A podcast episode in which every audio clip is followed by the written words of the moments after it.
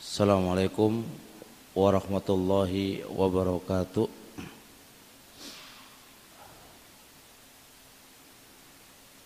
Innal hamdalillah hamdan katsiran thayyiban mubarakan fihi kama yuhibbu rabbuna wa yarda. Asyhadu an la ilaha illallah wahdahu la syarikalah wa asyhadu anna Muhammadan abduhu wa rasuluhu la nabiyya ba'dah. Kita lanjutkan kajian rutin membahas kitab Kaidah-kaidah silang pendapat.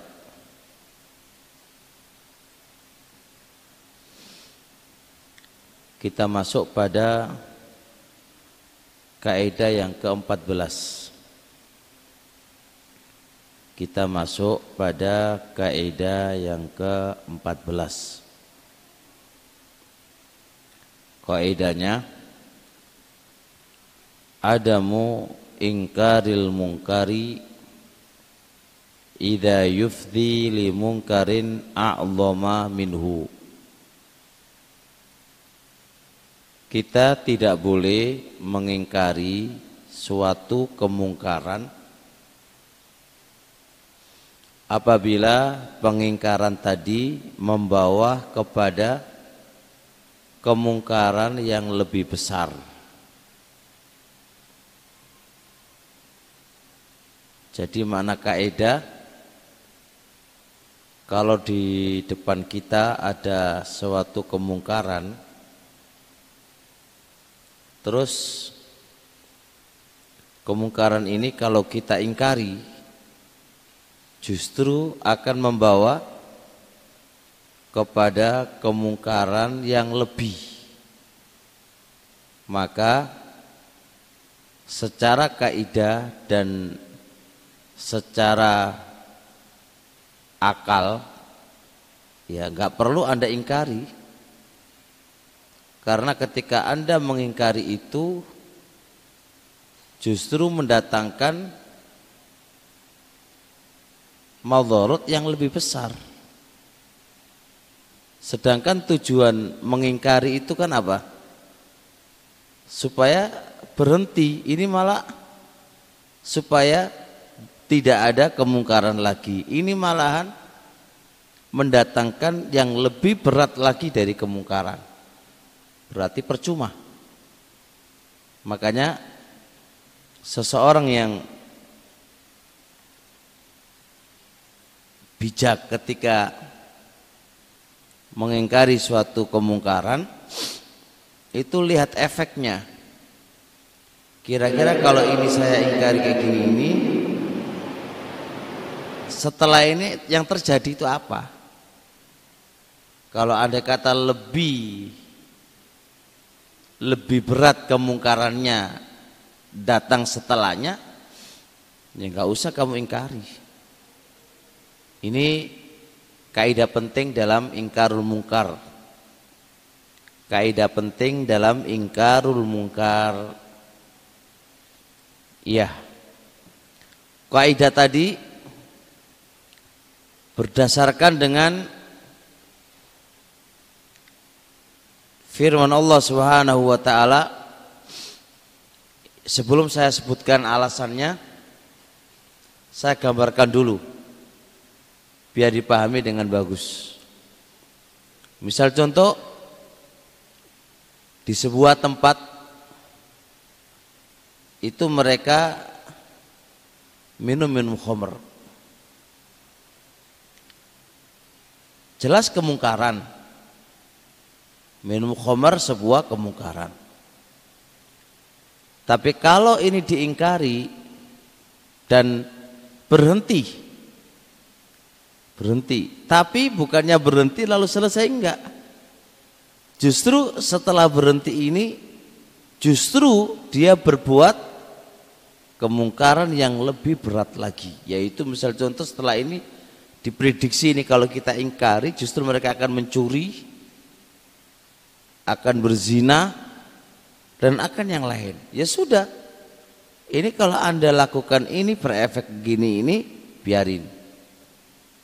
Membiarin kemungkaran bukan berarti kita membiarkan kemungkaran, bukan, tapi membiarkan itu sebuah ilmu karena berefek dari pengingkaran tadi kerusakan yang lebih besar lagi.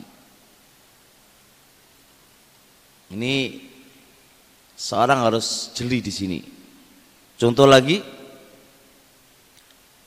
mungkin terjadi pada anak kita. Anak kita itu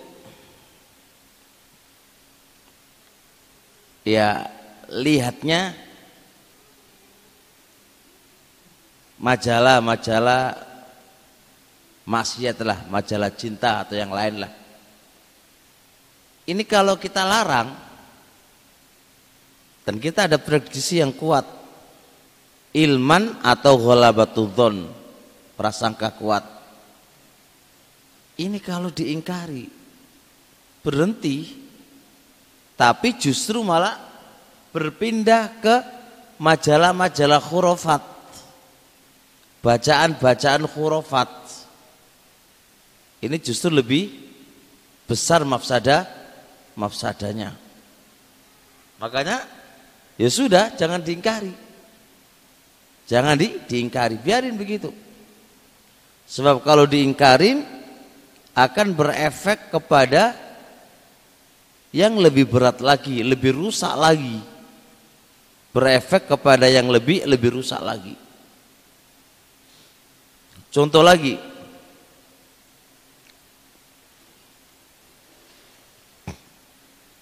contoh lagi misal contoh anak kita itu di rumah nonton T V,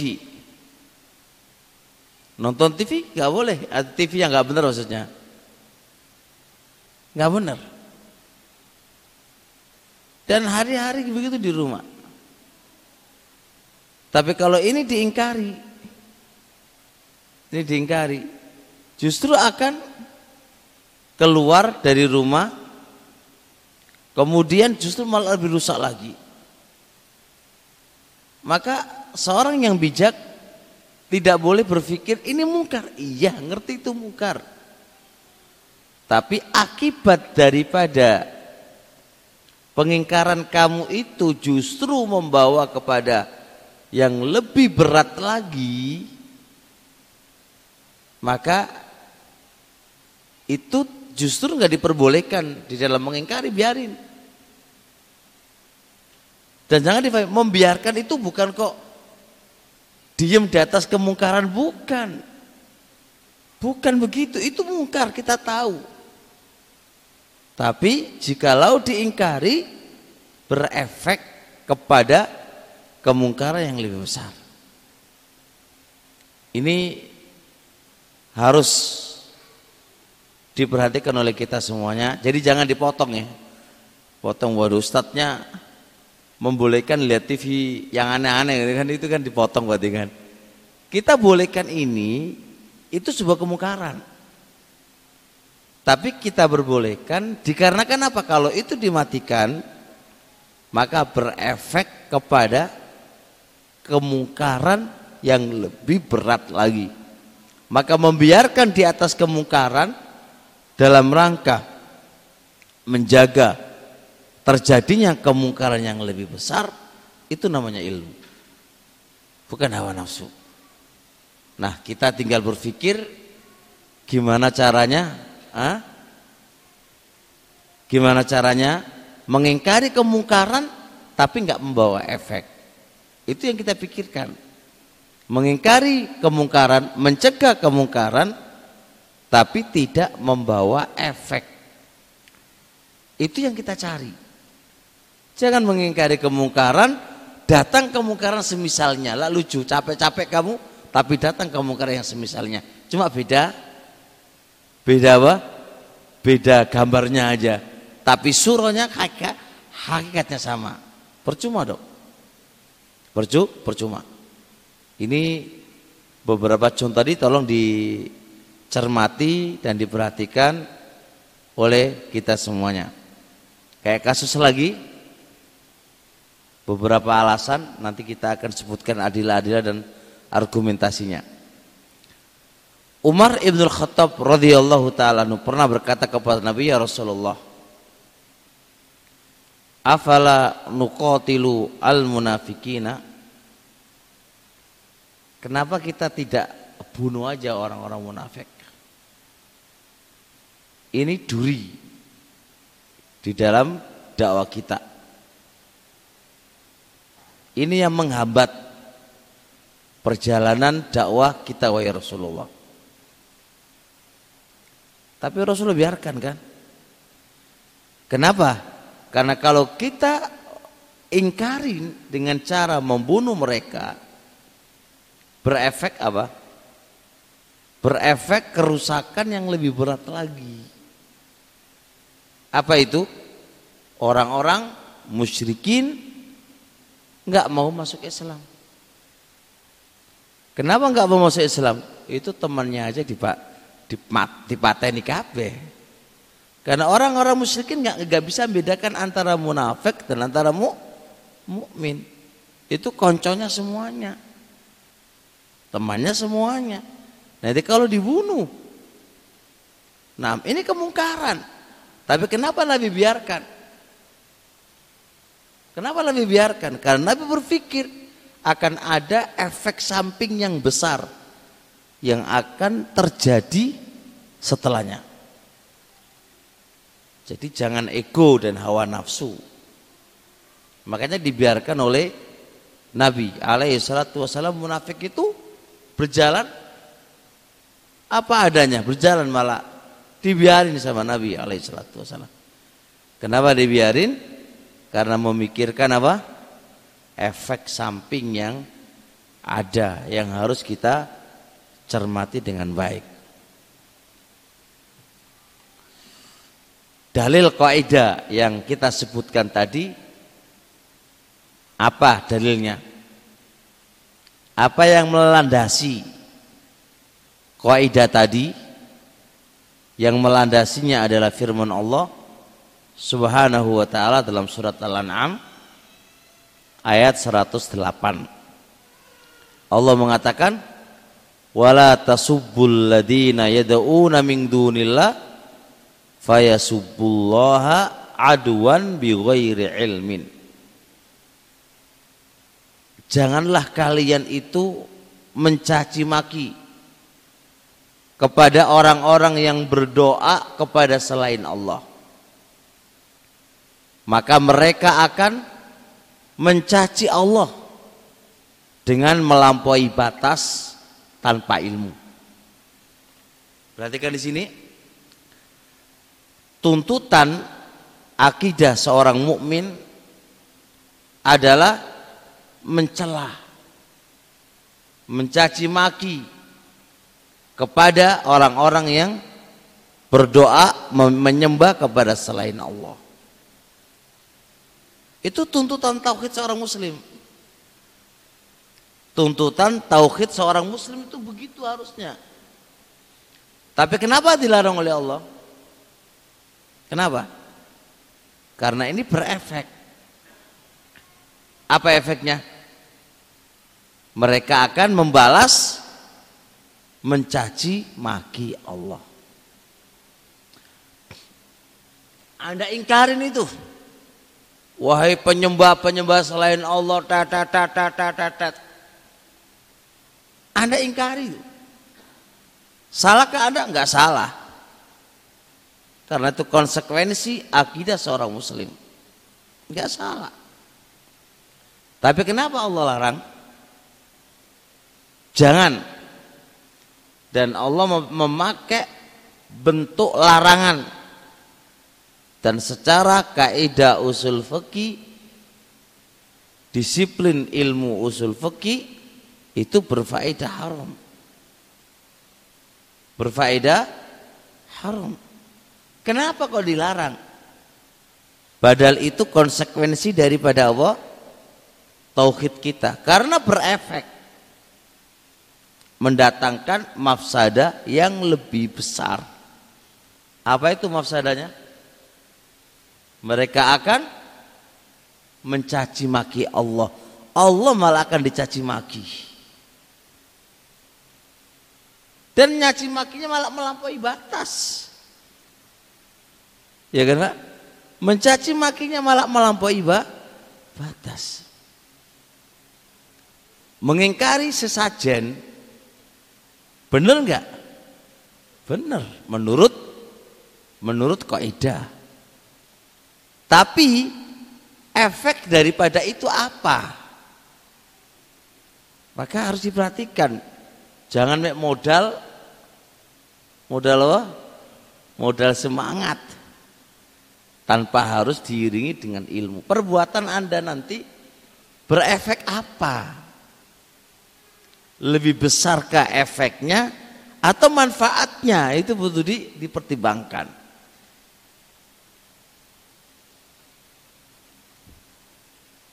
Jelas dasar kaidah tadi. Al-Imam Asy-Syaukani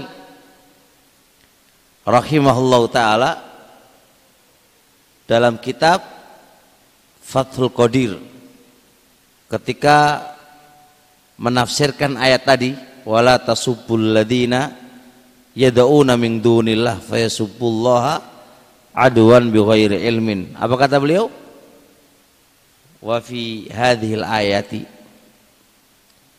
dan di dalam ayat tadi yang baru saya baca itu dalilun, ada sebuah dalil ala anna da'iya ilal haqqi wan nahiya anil batil, bahwasanya penyeru kepada kebenaran dan melarang dari kebatilan, lihat, idza khasya, apabila dia khawatir di dalam dakwanya, di dalam menyeru kepada kebenaran dan melarang kepada kebatilan, itu dikhawatirkan ayatasabbaba an dzalika ma huwa asyaddu minhu, dikhawatirkan akan menyebabkan dari pelarangan tadi apa-apa yang lebih berat. Apa-apa yang lebih berat. Lebih berat. Maka hurrimah. Maka dihukumi, diharamkan. Jangan Anda menyeru kebenaran tadi. Dan Anda jangan melarang kepada kemungkaran tadi. Sebab apa? Sebab khasyah, dia khawatir. Berarti ada kekhawatiran dari pihak pendakwa tadi, ada kekhawatiran dari pihak pendakwa tadi akan menyebabkan setelah ini apa itu? Ma huwa asyaddu min intihakin, apa-apa yang lebih berat dari perbuatan yang dia akan lakukan. Lebih berat. Kamu larang begini justru malah lebih berat lagi. Misal contoh kayak ini, kadang teman-teman ngaji kan, orang tua rokokan. Dan si anak berpendapat hukumnya haram gitu kan ya. Anak ber, oh anak nggak nggak punya pikiran kalau kalau orang tua itu dikandani, dikasih tahu itu rokok itu haram. Ini justru berefek orang tua itu apa? Mencaci maki salaf. Kan ada begitu. Ngaji ngopo gitu kan. Ngaji ora bener. Wis tambah wes ustadz-ustadz pun dikanut-kanut nobisan gitu kan. Nah, nah ini ini ini nggak bijak. Si anak ini ketika masuk melarang kepada orang tuanya, kamu jangan rokok gitu kan. Dia nggak bijak, dia nggak berpikir kalau saya ngomong kayak gini ini berefek apa? Berefek apa? Ya kan? Itu harus dipikirkan. Ya tetap kita punya hutang untuk nasihatin bapak supaya tidak merokok, karena merokok itu pertama nggak bagus dalam sisi kesehatannya, yang kedua ngentai duit ya, ngentai duit, idha'atul mal. Nah Rasulullah idha'atil mal, dan dua ini dilarang oleh syariat. Dua mukaddimah tadi, maka natijah hasil, maka dihukumi haram itu rokok. Tapi tetap kita tidak memaksa orang, karena masalah-masalah apa yang kita pilih, yang kita yang kita pilih. Tapi ketika orang tua itu dari sisi wataknya, justru kalau dilarang, wis malah wis semua pecah semuanya ya, gelutan dan seterusnya. Nah ini ini ini harus bijak. Bukan berarti kita membiarkan kemungkaran di depan kita, bukan. Tapi ini akan berefek kepada hal yang tidak diinginkan oleh kita. Enam. Kemudian terusnya wa mukhalafati haqqin, justru malah lebih berat lagi di dalam di dalam intihakin, melakukan perkara-perkara haram lebih berat lagi. Wa mukhalafati haqqin, dan menyelisih kebenaran lebih berat lagi. Dia dia menyelisih, contoh, dia mungkin nggak nggak rapat dalam soft nih, nggak rapat dalam soft. Dia menyelisih kebenaran nggak rapat di dalam soft. Tapi kalau antum larang debat jebret, justru merembet kepada apa? Banyak hal. Yaudah biarin aja, biarin aja.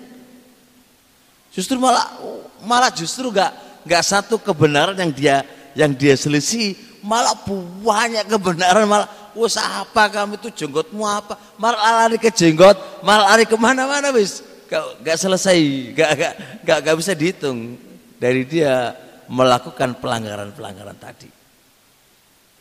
Wawukuin fi batilin, maka apa? Maka justru malah jatuh di dalam kebatilan lebih sangat lagi.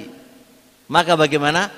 Kana tarku aula bihi, maka meninggalkan di dalam menyeru kebenaran tadi, menyeru kebenaran dulu ya, bukan menyeru kebenaran ditinggalkan, bukan bukan menyeru kebenaran pada kasus tadi, jangan dipotong loh ya, aku dipotongnya, menyeru kebenaran pada kasus tadi dan melarang kemungkaran dalam kasus tadi itu lebih aula ditinggalkan.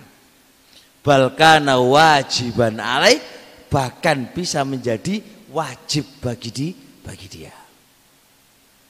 Bisa dipahami insyaallah? Masya Allah, butuh cermat ya, butuh cermat. Butuh apa namanya? E, butuh butuh berpikir e, akibat daripada ini itu apa? Jadi jangan berpikirnya saat ini mungkar, get aja, iya get aja kan, get aja ini. Tapi efek daripada itu itu apa? Itu harus kita pikirkan, pikirkan.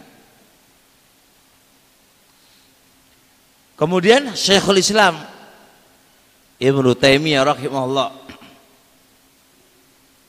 dalam kitab Majmu' Fatawa juz empat belas halaman empat ratus tujuh puluh dua.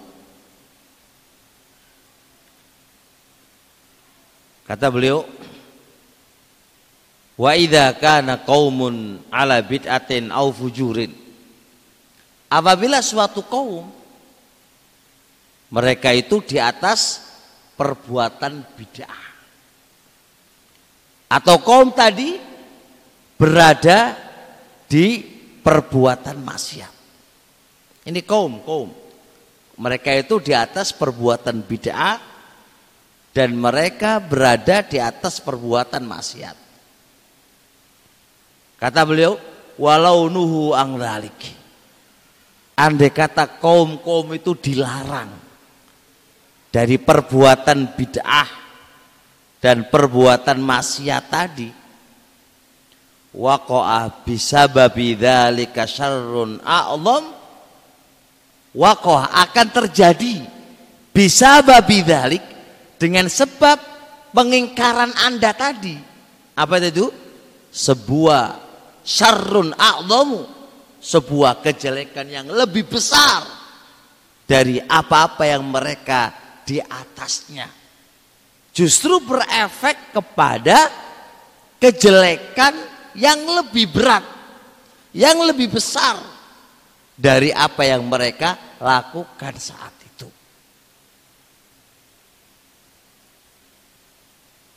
Bisa dipahami ini? Lihat kondisinya. Ana ulang lagi. Kata Syaikhul Islam, ini kata Ibnu Taimiyah yang dia adalah umdah sandaran di dalam memegang kaidah ini kan Syaikhul Islam nih. Beliau menggambarkan begini, bisa dengar berarti kan? Suatu kaum itu di atas perbuatan bid'ah. Kaum itu di atas bid'ah, bayangkan. Atau di atas maksiat. Andai kata kaum ini dilarang, kamu jangan perbuatan bid'ah, atau dilarang gitu kan. Atau dikandani, dituturin gitu kan, dinasehatin. Terus apa? Ya kalau dia nerima, alhamdulillah kan. Tapi kita punya standar standar apa jenis standar uh, kondisi gitu kan. Ini kalau diingkari ini oh bukan bukan malah nggak nggak nggak kok berhenti gitu kan. Justru ketika diingkari itu apa terjadi? Apa terjadi? Justru dia apa melakukan perbuatan bid'ah yang lebih parah lagi atau perbuatan maksiat yang lebih parah dari apa yang mereka lakukan saat itu. Maka lihat, walam yumkin man'uhum minhu walam yaksul binahi maslahatun rajah. Dan tidak memungkinkan bagi kita untuk melarang mereka, mencegah mereka. Kita nggak ada kemampuan.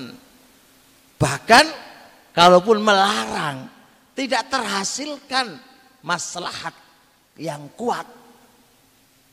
Mau ngelarang nggak ada kemampuan, terus kalau dilarang pun tidak ada maslahat yang kuat untuk itu. Ya sudah, lam yunhau, nggak perlu dilarang, biarin. Lam yunhau anu, nggak perlu dilarang, biarin mereka berada di atasnya dari perbuatan bid'ah tadi dan biarkan mereka melakukan perbuatan-perbuatan kemaksiatan-kemaksiatan tadi. Coba lihat ya, masya Allah ini fikih ya, fikih dalam ingkarul mungkar, masya Allah. Bisa dipahami dengan baik ya, ucapan Syaikhul Islam Ibnu Taimiyah rahimahullahu taala. Kemudian saya lanjutkan lagi ucapan Syaikhul Islam Ibnu Taimiyah juga dalam kitab Majmu' Fatawa, sebagaimana dalam kitab Majmu' Fatawa juz sepuluh halaman tiga ratus enam puluh empat.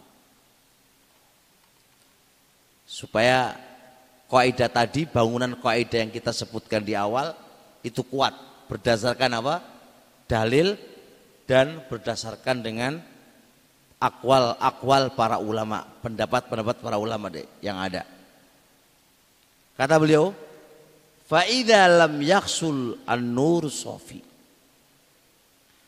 Apabila tidak ada, tidak didapati cahaya yang murni. Kita pingin cahaya itu cahaya, cahaya yang murni, Pak. Tapi kita nggak dapat. Balam yujad, bahkan tidak ada cahaya kecuali cahaya itu tidak murni. Kita pengen cahaya, cahaya murni ngerti Pak? Cahaya murni itu bayangkan ya, cahaya murni itu orang yang baik pol, gitu. Orang baik salafitulan gitu ya. Ini ini kita kita cari, cari cahaya yang benar-benar itu cahaya, bening, bersih, masya Allah. Tapi kita nggak dapat. Gak dapat cahaya yang murni semisal ini kita gak dapat. Terus B. Wa illa jika kalau kita tidak mengambil cahaya tadi, walaupun cahaya itu gak murni, gak bersih banget gitu kan, tentu manusia fidzulmah dalam kegelapan. Berarti kita hanya dua pilihan ya. Pilihan yang pertama apa? Manusia dalam keadaan gel, gelap gulita. Atau ada penerang, tapi penerang ini apa? Enggak bersih. Penerang si remeng-remeng. Atau ada penerang tapi yo saya gelap lah, enggak murni banget, enggak bersih banget. Kita hanya dua kemungkinan. Kemungkinan yang pertama, mengambil cahaya yang tidak bersih tadi, atau manusia itu dalam keadaan gelap.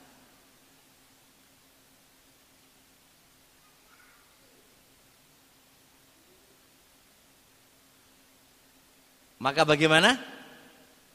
Kata Syaikhul Islam, fala yambahi, maka tidak selayaknya ayya ibar rajulu wa yanha an nurin fi dhulmatun, maka jangan, maka tidak selayaknya, maka enggak selayaknya apa? Ayya ibar rajulu, seorang laki-laki tadi mencela dan melarang mengambil cahaya yang masih remeng-remeng tadi.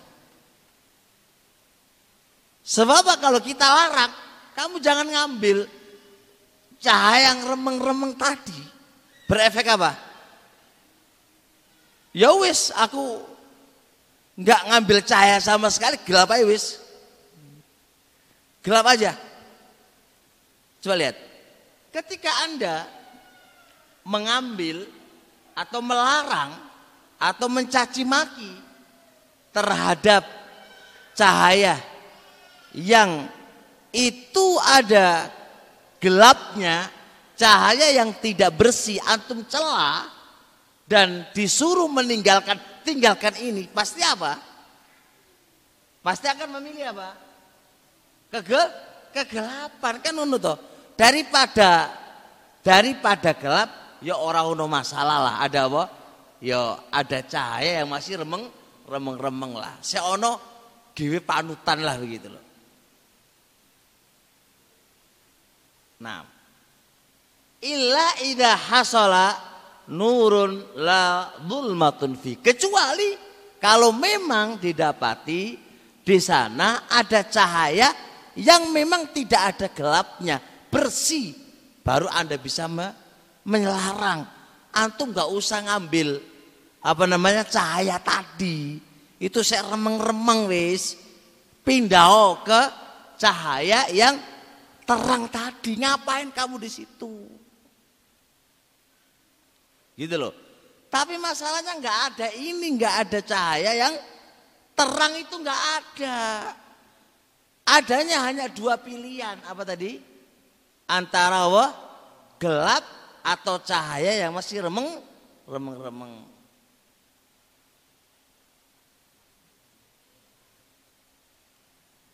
Saya belum mengatakan begini. Wa ilah, kalau kita tidak bijak di dalam mengingkari, fakam berapa banyak orang yang menyimpang dari kaidah ini, kemudian dia keluar dari cahaya secara total. Kalau keluar dari cahaya secara total, apa yang terjadi? Apa yang terjadi, Pak? Gelap, gelap. Makanya eh, memang dia di atas cahaya yang remeng-remeng, artinya belajar sama seorang ustadz yang gak jelas itu ya. Ya tapi itu seorang agama ini ada apa gak jelas itu kan. Ya memang tuh itu sebuah, sebuah kerusakan kan gitu, kerusakan. Tapi ketika antum melarang, ya wis, Aku gak gelem belajar, aku tak nang dukun wae. Aku tak ngene wae, wah tambah berat banget ya gitu itu. Itu juga harus ada ada ada ada ilmu yang harus kita kita perhatikan. Kita jangan ke oh kamu tak tak tak tak tak tak lah ya ini ini berat. Ini yang harus kita ya saya mending lah ada apa daripada gelap mendingan pakai apa cahaya walaupun cahaya itu saya remeng-remeng redup lah. Saya mending seono, seono cahaya yang kita bisa berjalan di atasnya. Nah kalau gelap pol itu terus piye? Makanya mengingkari kemungkaran itu mungkar iya, tapi delokan setelahnya. Jangan kok ini mungkar, ya wis harus begini, harus begini. Berat semuanya nanti. Jelas ya? Ya kalau istri lagi nih istri, istri itu saiki ya pakai jilbab lah, pakai jilbab. Ya kita kita sebagai seorang suami, seorang kakak lihat adik atau lihat istri, ya, lihat adik ya adik. Jangan istri yo, istri kan anu lihat adik. Masih ada orang tua soalnya, ada adik. Dikasih tahu, udah. Dia sudah jilbaban, masya Allah, alhamdulillah. Tapi kalau seorang kakak, kamu harus jilbaban lagi, dot dot dot. Setelah itu, wah, semua akan jilbaban gitu kan, plus kadas. Lihat, dia jilbaban itu, itu kita katakan apa? Cahaya, tapi seremeng lah. Jilbabnya coba, jilbabnya cilik kan, berarti seremeng lah. Saya, saya ono cahaya, tapi saya, saya lumayan remeng-remeng gitu kan. Tapi dengan anda, oh jilbaban cilik koyok ngono, tet tet tet tet. tet. Terus piye imbase? Wah, kurang gelem jilbaban malah katokan wis. Ngopo ngene iki modele wis. Wis lepas jilbabnya, lep, lepas baju besarnya, terus bareng ngono terus apa? Kaosan, marung ngono katokan. Kenapa begini ini?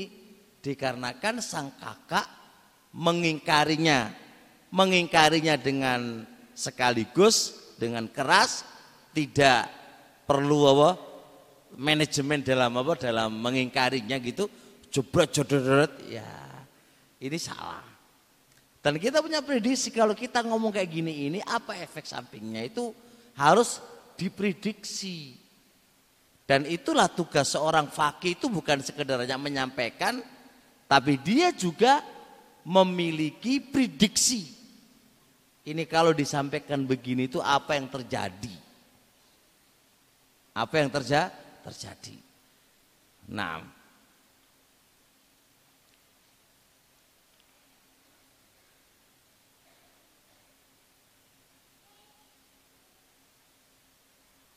Taib.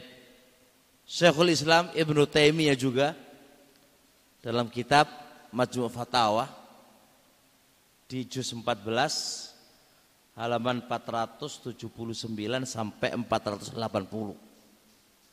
Beliau mengatakan begini. Faida qawiya ahlul fujur.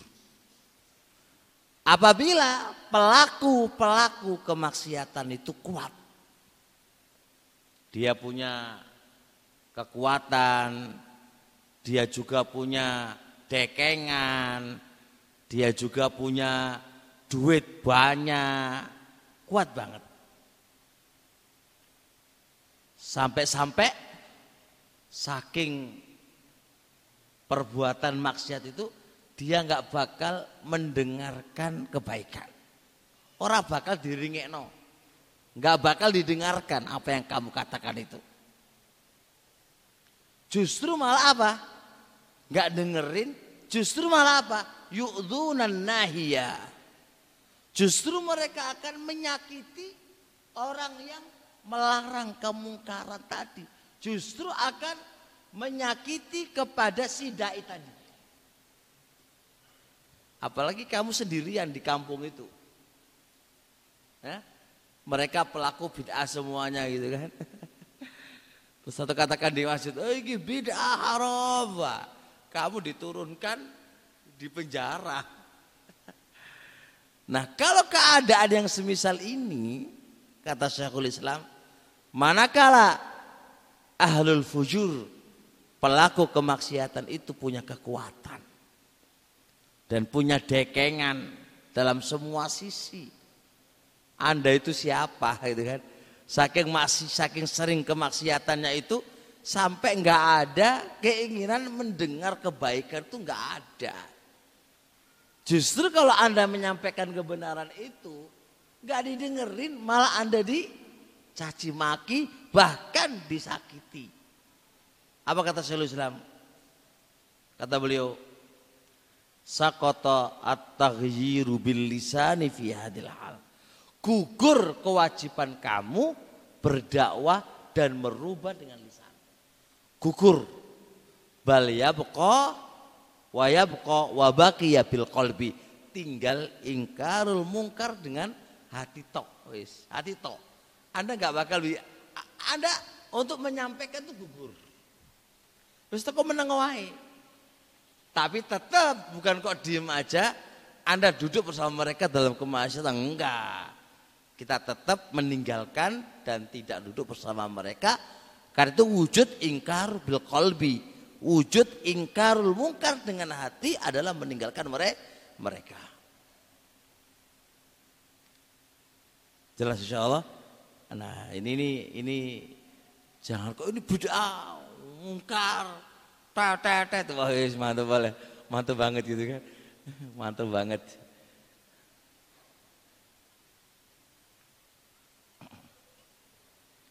Kemudian Ibnu Rajab rahimahullahu ta'ala di dalam kitab Jami'ul Ulum wal Hikam terkait dengan kaidah tadi, kita nggak boleh mengingkari sebuah kemungkaran yang itu akan berefek kemungkaran yang lebih besar lagi. Kata beliau,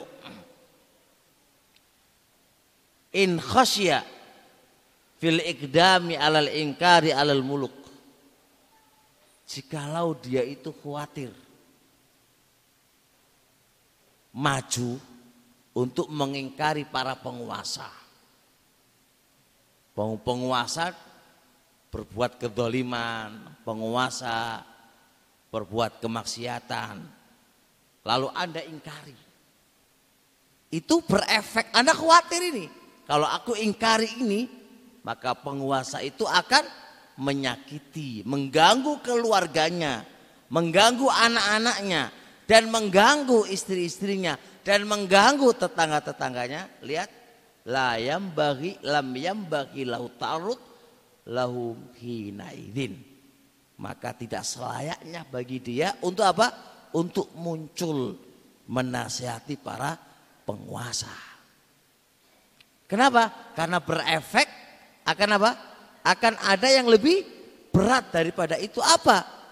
Anakmu, keluarga kamu akan disakiti, tetangga-tetangga kamu akan disakiti oleh sang pengu, penguasa. Anda diam. Jangan mengingkari apa yang dilakukan oleh para penguasa itu. Kenapa? Karena membendung, ya, akan ada kemungkaran yang lebih besar daripada daripada ini. Lihat Syekh Rabi' hafidzahullahu ta'ala dalam kitab beliau Al Majmu' Al Wadih fi Raddi Manhaji wa Usul Falah. Beliau pernah punya pembahasan membantah kepada Falih al-Harbi kalau nggak salah itu. Lihat kata Syekh Rabi' yang terkenal eh, dalam sisi usul dan manhaj kepada rudud kepada ahlul bidah. Belum mengatakan begini. Innal ulama'a al fuqaha'a. Sesungguhnya para ulama-ulama. Al fuqaha'a, para ahlul fiqih. An-nasihin, yang mereka memberi nasihat. Lihat, qad yaskutuna an an ashkhasin wa asya'ah. Terkadang para ulama-ulama ini diam, tidak mengomentari orang-orang dan hal-hal. Padahal mereka-mereka di atas kemungkaran. Dan kebatilan-kebatilan yang ada itu, itu batil. Tapi para ulama itu diem. Tidak ngomentari. Tidak, mem, mem, apa, tidak menampakkan sebuah sikap. Kenapa begitu? Padahal itu mereka salah. Mereka bukan di atas manhaj Ahlussunnah wal Jamaah. Atau yang lain. Tapi kenapa mereka kok diem? Lihat itu. Mura'atan minhum lil masalihi wal mafasid. Mura'atan maf'ul li ajli, karena menjaga. Karena memperhatikan minhum dari mereka maslahah dan mafsada. Maslahahnya apa? Mafsadanya apa? Kalau saya mengingkari orang ini, maslahahnya apa yang saya dapatkan? Dan mafsadanya seberapa yang akan terjadi. Itu dihitung itu. Kenapa? Waqat yatarattabu alal kalami fi syaksin. Karena terkadang berefek. Berefek. Dengan mengomentari seseorang, itu berefek apa?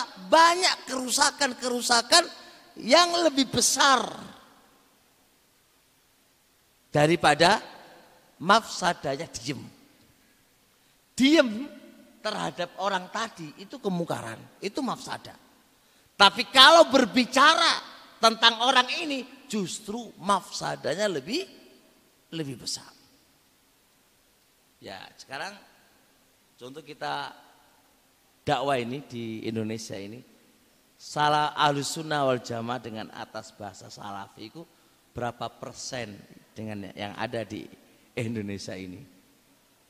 Terus kita ada seorang yang gede diagungkan di Indonesia lah, berbuat kemaksiatan atau berbuat kesyirikan atau yang lain. Anda kulitin ini orang, Anda kulitin si ah, ta ta ta ta deh. Terus oke okay lah, sekarang Anda ngulitin dengan dasar ingkarul mungkar. Efek sampingnya apa? Dan mafsadanya apa, dan maslahatnya apa. Hitungan itu. Justru bisa-bisa ditutup dakwamu itu. Ya Bora. Ya iyalah. Makanya hitungan. Jangan asal semangat berdakwah. Iya. Jangan begini. Oh, orang yang berdakwah pasti apa? Dimusuhin, pasti ditolak. Itu gak usah dibahas. Tapi kita di sana ada kaidah yang lain yang harus kita perhatikan dan kita jaga juga.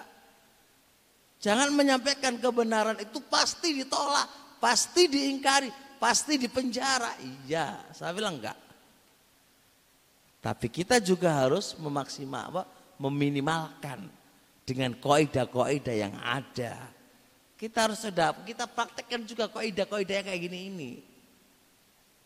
Begitu ya. Nah,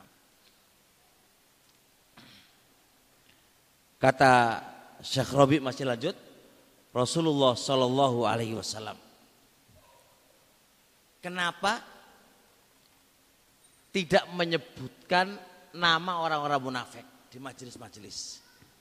Mana ada di dalam hadisnya Nabi itu syiah munafik di depan umum, kada wa kada, nggak ada. Kenapa sekarang? Bukankah menyebutkan munafik di depan para sahabat itu biar jelas gitu kan? Tapi kenapa Nabi tidak menyebutkan asmaul munafikin? Dan juga tidak mengkabarkan nama-nama mereka baik di majelis umum atau majelis khusus. Kenapa Nabi terdiam dan tidak membahas itu? Dan Nabi juga nggak pernah di atas mimbar si fulan munafik, jauhi, si fulan kana jauhi, nggak pernah. Kenapa begitu? Kata Syekh Rabi', kullu dzalika mura'atun minhu lil masalihi wal mafasid. Semua Nabi lakukan itu dalam rangka menjaga maslahat dan mafsada. Kedua kita Rasulullah Shallallahu Alaihi Wasallam dalam berdakwah. Rasul sudah mendahului kita dan berhasil dalam dakwanya. Kita juga harus mengikuti bagaimana aturan Nabi, cara Nabi di dalam mendakwakan al-haq ini kepada umat. Kepada kepada umat. Nah. Kemudian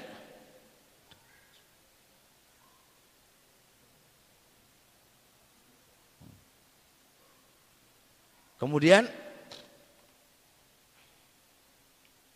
Ibnul Qayyim rahimahullahu ta'ala dalam kitab I'lamul Muwaqqi'in juz tiga halaman dua belas,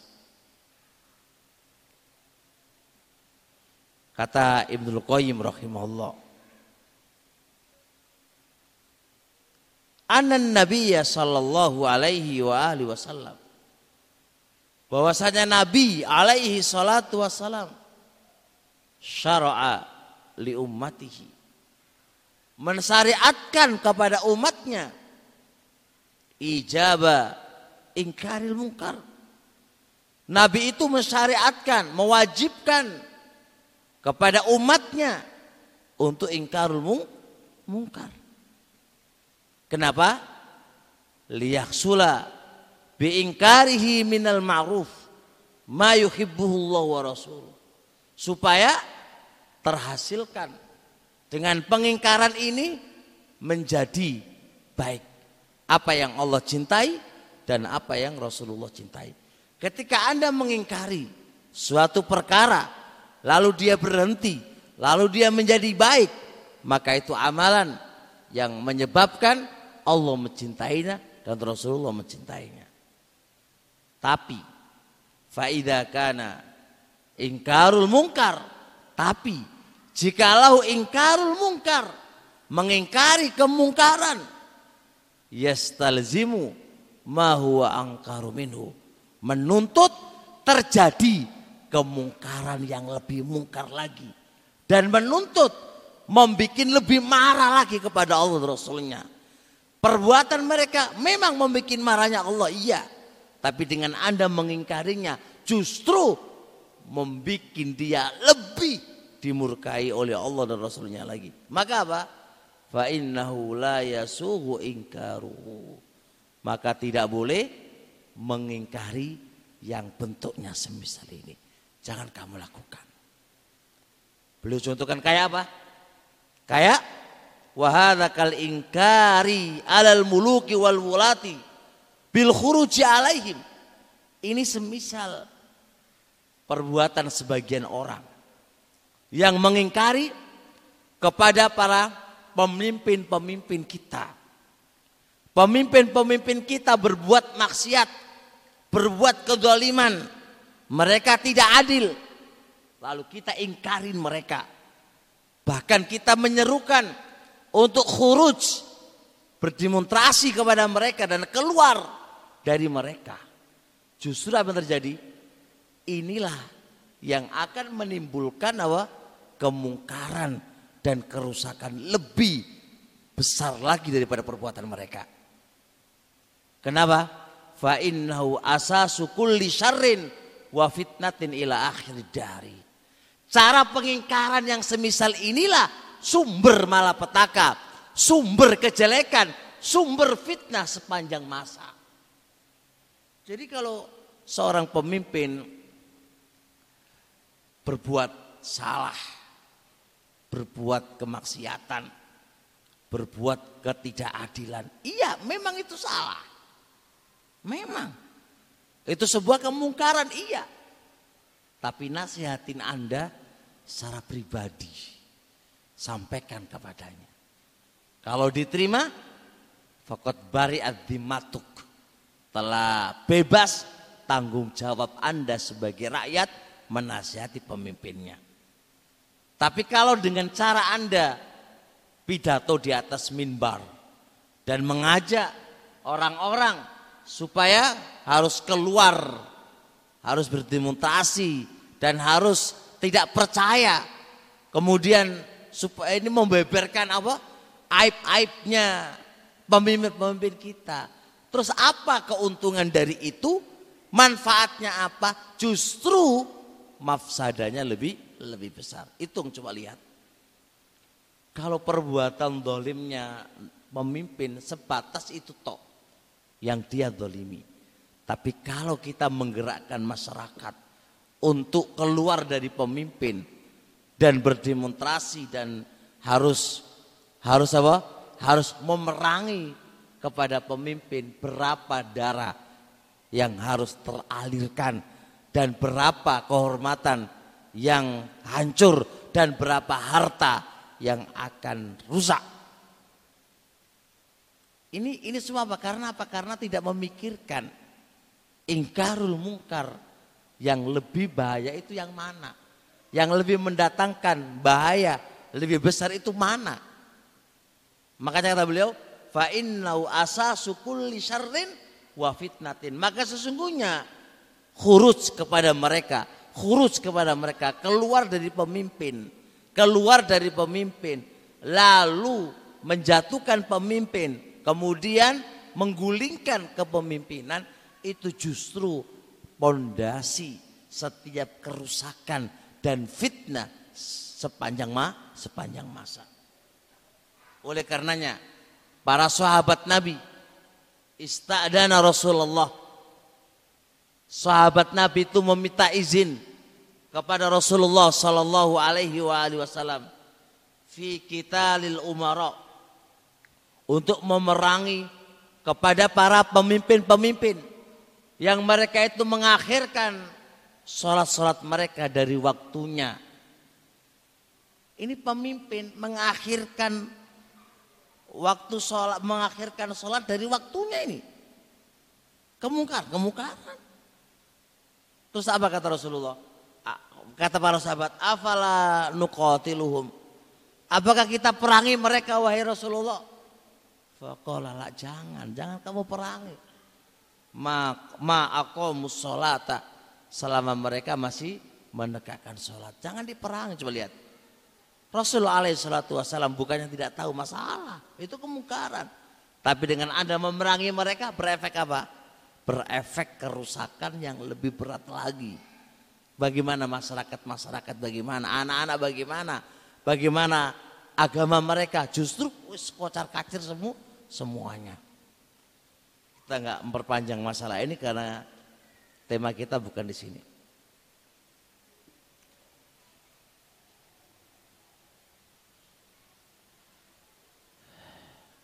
Rasul alaihi salatu wasalam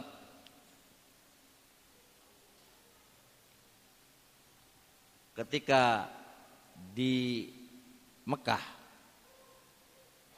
itu melihat kemungkaran banyak banget itu. Berhala-berhala di Masjidil Haram itu banyak banget. Apakah Nabi datang mengingkarinya? Enggak. Enggak. Nabi diam. Karena apa? Karena Nabi enggak punya kekuatan. Dan yang kedua, hasilnya apa?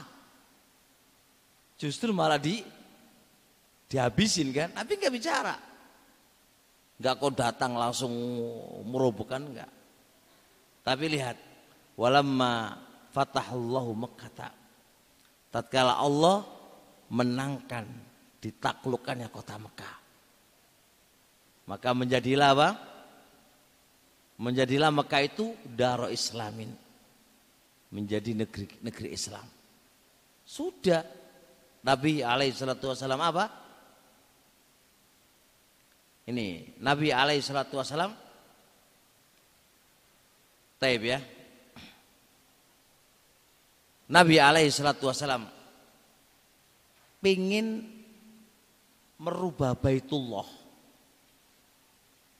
dan pingin Nabi bangun Baitullah itu di atas qawaidnya Ibrahim alaihi salatu wasallam. Ka'bah ini kan sampai sekarang ini masih belum sesuai dengan qawaidnya, sesuai dengan rancangan yang telah dibikin Nabi Ibrahim alaihissalatu wassalam. Belum. Coba bayangkan, Nabi melihat kemungkaran banyak banget di, di, di Mekah, di kota Mekah, di Ka'bah banyak banget.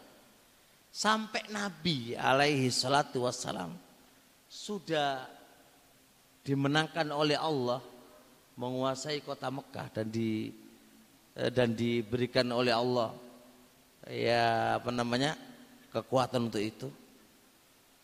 Nabi alaihi salatu wassalam itu pingin merubuhkan Ka'bah, mengembalikan Ka'bah seperti bangunan yang diinginkan Nabi Ibrahim alaihissalatu wassalam. Apakah jadi? Enggak. Badar itu kemungkaran, kesalahan. Tapi Nabi enggak jadi, bayangkan. Badar itu Nabi pingin itu. Kenapa? Karena Nabi itu tahu kalau ini nanti dirubah, orang-orang kufar Quraisy yang mereka itu baru masuk Islam gak bakal mau masuk Islam. Kenapa? Karena ini Ka'bah ini adalah sesuatu yang mu'azzam, sesuatu yang dihormati oleh kita. Kok dihancurkan oleh Nabi? Makanya Rasul mengatakan kepada Aisyah, laula qaumuki haditha ahdin bi kufrin la hadamtul Ka'bah. Kalaulah bukan karena kaum-kaummu itu, kaum-kaum kufar Quraisy itu baru masuk Islam, tak hancurkan Ka'bah ini. Dan saya akan bangun di atas qawaidnya Ibrahim alaihissalatu wassalam. Nabi bisa ngomong kepada jamaahnya kan. Dan bahkan dikumpulkan Nabi kepada, Nabi kumpulkan kepada mereka kan bisa. Tapi Nabi masih ada kekhawatiran. Nanti jangan-jangan orang-orang yang sudah berbondong-bondong masuk Islam ini apa? Gak mau masuk Islam gara-gara ini. Nabi mengingkari sebuah kemungkaran, tapi efeknya apa? Lihat ini, debat lebih apa efeknya nanti? Makanya Nabi biarkan sampai sekarang, dibiarkan. Bayangkan ya, maka seorang yang pendakwah ilallah harus jeli. Aku begini ini efeknya apa? Kita mendakwai orang tua kita atau orang lain, atau mengingkari orang, mencaci maki orang, mentahdir orang. Coba berpikirlah efeknya apa. Kalau andai kata nggak ada kemungkaran setelahnya, nggak ada mafsada setelahnya, falahu dzalik. Itu alhamdulillah, itu yang kita harapkan. Tapi kalau berefek lebih fatal lagi, jangan Anda lakukan. Taib, sampai di sini insyaallah. Subhanakallahumma hamdik. Asyhadu alla ilaha illa anta astaghfiruka wa atubu ilaik. Assalamualaikum warahmatullahi wabarakatuh.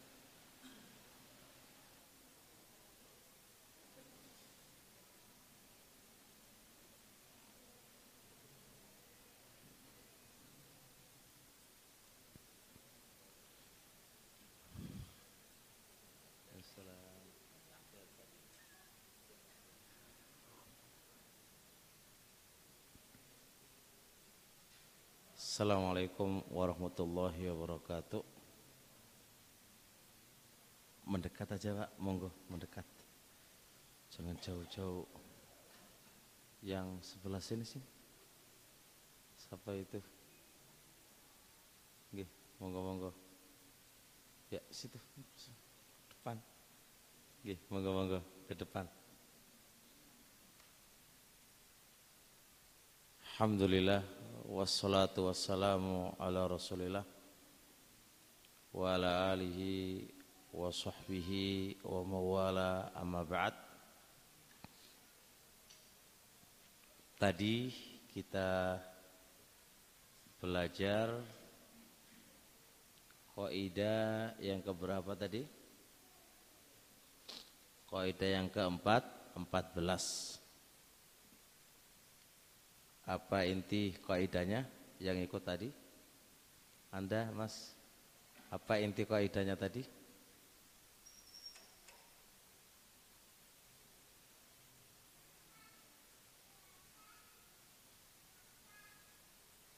Apa inti kaidahnya?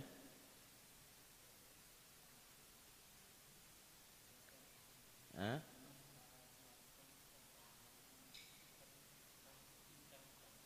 Apa itu? mensyaratkan ingkarul mungkar itu tok.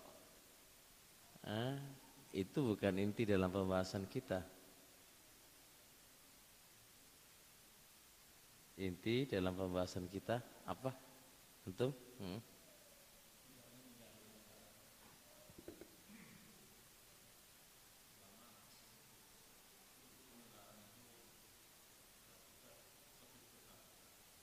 Iya, jadi pembahasan di dalam kaidah kita itu enggak membahas mengingkari kemungkaran. Mengingkari kemungkaran itu sudah menjadi kewajiban seorang muslim. Tapi yang kita bahas itu jangan sampai mengingkari kemungkaran terus datang kemungkaran yang lebih besar. Ini yang nggak diperbolehkan oleh syariat. Paham ya? Jadi terus gimana? Ya nggak usah diingkari, biarin aja. Kalau Anda ingkarin berarti datang kemungkaran yang semisalnya atau lebih berat, berarti kan percuma. Kalau itu mendatangkan kemungkaran yang sama, berarti kan ya nggak usah, jenenge kerja bakti kan gitu kan. Atau itu mendatangkan kemungkaran yang lebih besar, jangan. Ya antum rugi dong, antum rugi. Ini beberapa akwal para ulama saya sudah sampaikan dan juga saya sertai dengan apa? Dalil-dalil. Maka seorang yang bijak itu bukan langsung mengingkari jebret-jebret begitu, tidak. Tapi efek daripada ini apa? Yang harus kita perhatikan ini, efeknya ini loh apa? Ini yang harus diperhatikan selalu. Iya mungkar tetap mungkar, nggak mungkin mungkar jadi nggak mungkar, iya. Tapi efek daripada pengingkaran suatu kemungkaran itu itu yang harus kita perhatikan sel- selalu.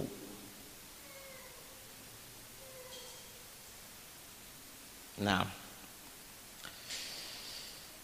Taib, saya contohkan beberapa contoh dan juga akwal para ulama berkaitan dengan ini.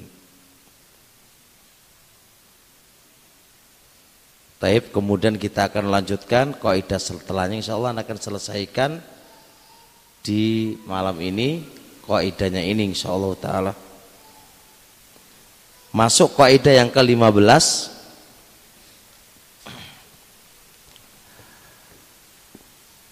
Adalah i'dzarul mukhalifi li adamil qasdi.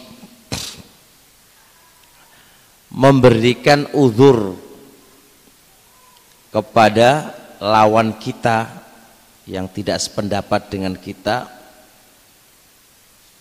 dengan li'adamil qasd, dia tidak punya niatan semisal itu. Mungkin lagi rapat terus beda pendapat, yang satu itu ngomongnya agak menusuk hati jad gitu kan, sehingga tersinggung. Atau lagi diskusi ilmiah, terus kemudian tiba-tiba nggak tahu dari mana nyeltuk celtukan yang tidak enak. Nah, untuk meredam permasalahan supaya tidak menjadi panas, maka dalam kaidah yang kita tulis di sini kasih uzur dengan uzur apa? Li'adamil qasdi. Dia itu nggak sadar ngomong yang demikian itu, nggak sadar ngomong yang demikian itu, atau sifat manusiawinya Terkadang muncul sesuatu yang dia tidak sadari. Tiba-tiba metu jebret-jeret gitu kan. Sehingga itu menusuk hati. Ini kaidah yang harus diperhatikan oleh kita, karena tujuan kita itu adalah bukan memperkeruh permasalahan, tapi mempererat persaudaraan. Karena apapun dan bagaimanapun persaudaraan itu tetap harus dijaga. Keutuhan dakwah harus kita jaga.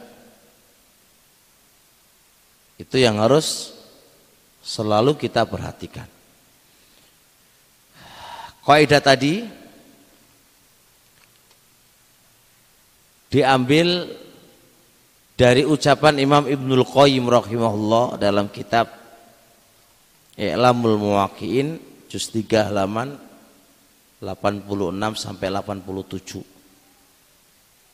Beliau menjelaskan beberapa hal kayak ghalat. Beliau membahas masalah ada ada hal-hal, ini ada hal-hal yang itu tabiatnya manusia. Manusia tidak akan lepas dari ini.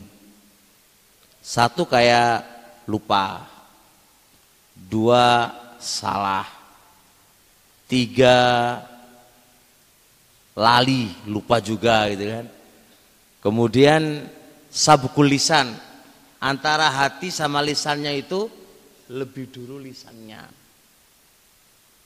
Kemudian bicara dipaksa, atau dia tidak ngerti konsekuensi dari omongan ini. Karena orang ngomong ceplas-ceplos, tapi konsekuensi daripada omongan yang dia utarakan itu, itu dia nggak ngerti. Poin-poin yang saya sebutkan tadi, apa kata beliau? Itu min lawazimil basyariyati. Itu sesuatu yang tidak akan lepas dari manusia.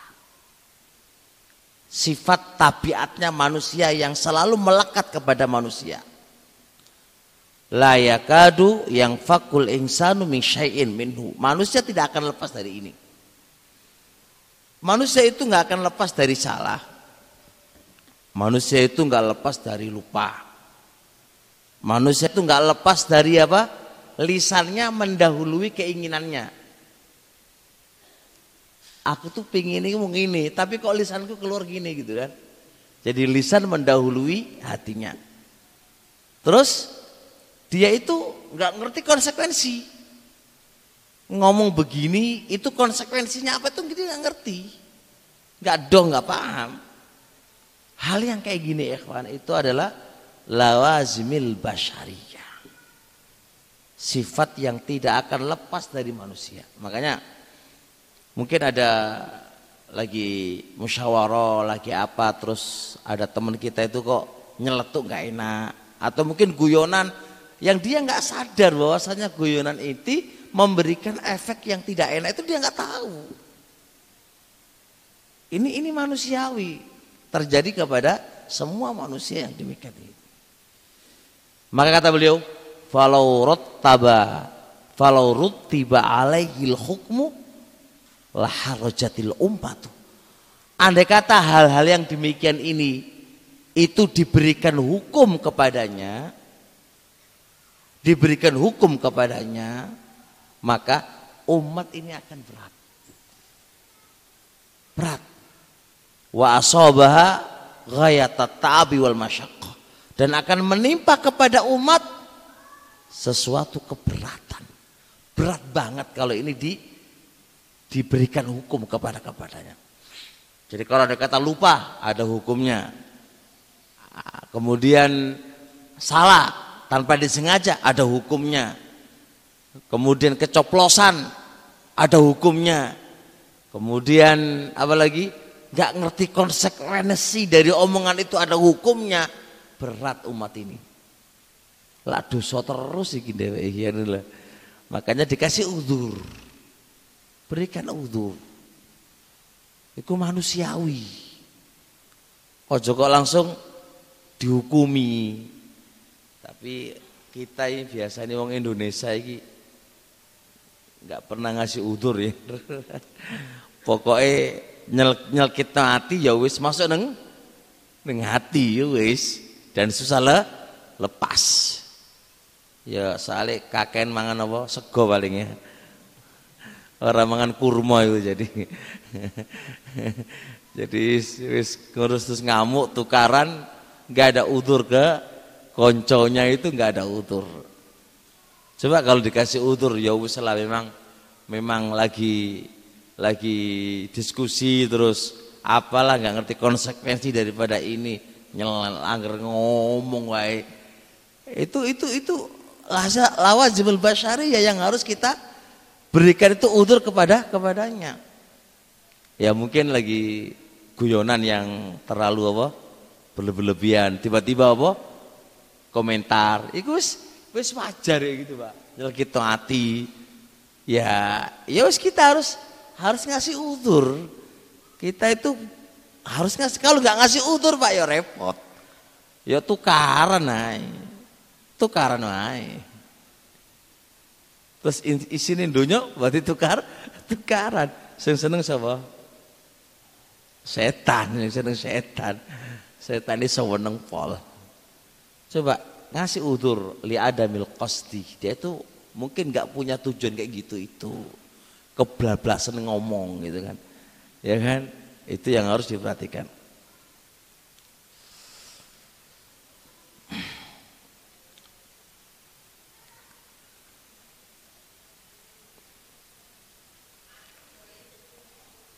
Kata beliau, kata Ibnul Qayyim, fahadihi, poin-poin yang disebutkan tadi, la yu'akhidullahu biha abdah bitakallumi fi halin minha.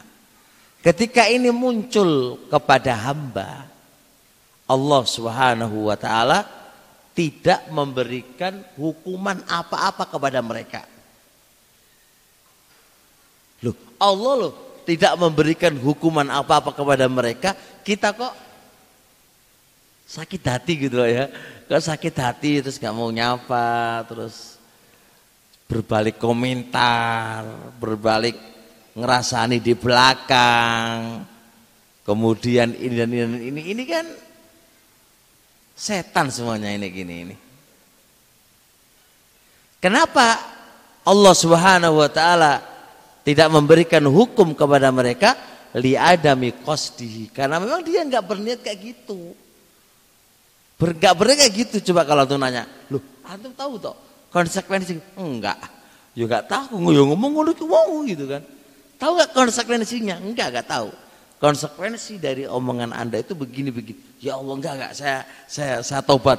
Kan kalau kita pahamkan ke dia, omongan kamu ini berkonsekuensi gini loh. Oh enggak, enggak, enggak, enggak. Itu kan kadang-kadang enggak enggak terbayang di benak orang gitu kan. Apalagi kita orang Indonesia yang mayoritas bodoh gitu kan ya. Walaupun kita sering ngaji, tapi yo ngaji ini juping, Pak. Ngaji juping ya wis ngono lah. Ya ngaji di juping ya wis ngono kuwi kula. Ya jelas lah. Artinya ayo teman-teman semuanya, ketika kita silang pendapat yang berbeda pendapat, terus ada yang uh, muncul dari teman kita hal-hal yang mungkin kita nggak seneng atau kita sakit hati, ya ayo kita ngasih udzur kepada dia. Dan ini memang susah, kecuali yang hatinya ini bersih. Nah hati ini mau dewek, hati ini kita itu berkarat, ya beda mana masalah, karena hati kita ini ber, berkarat. Susah ngasih udzur ke konconya. Yang yang tepat itu apa? Narik kesimpulan, terus kesimpulannya itu salah gitu kan. Narik kesimpulan, lalu kesimpulannya itu mau usah salah. Ini yang dijadikan acuan di dalam mensikapi seseorang itu. Nah ini enggak benar. Ini enggak enggak benar. Tapi bisa dipahami insyaallah kaidah ini. Memang Pak ngomongnya gampang, eh, tapi ngamal lagi susah.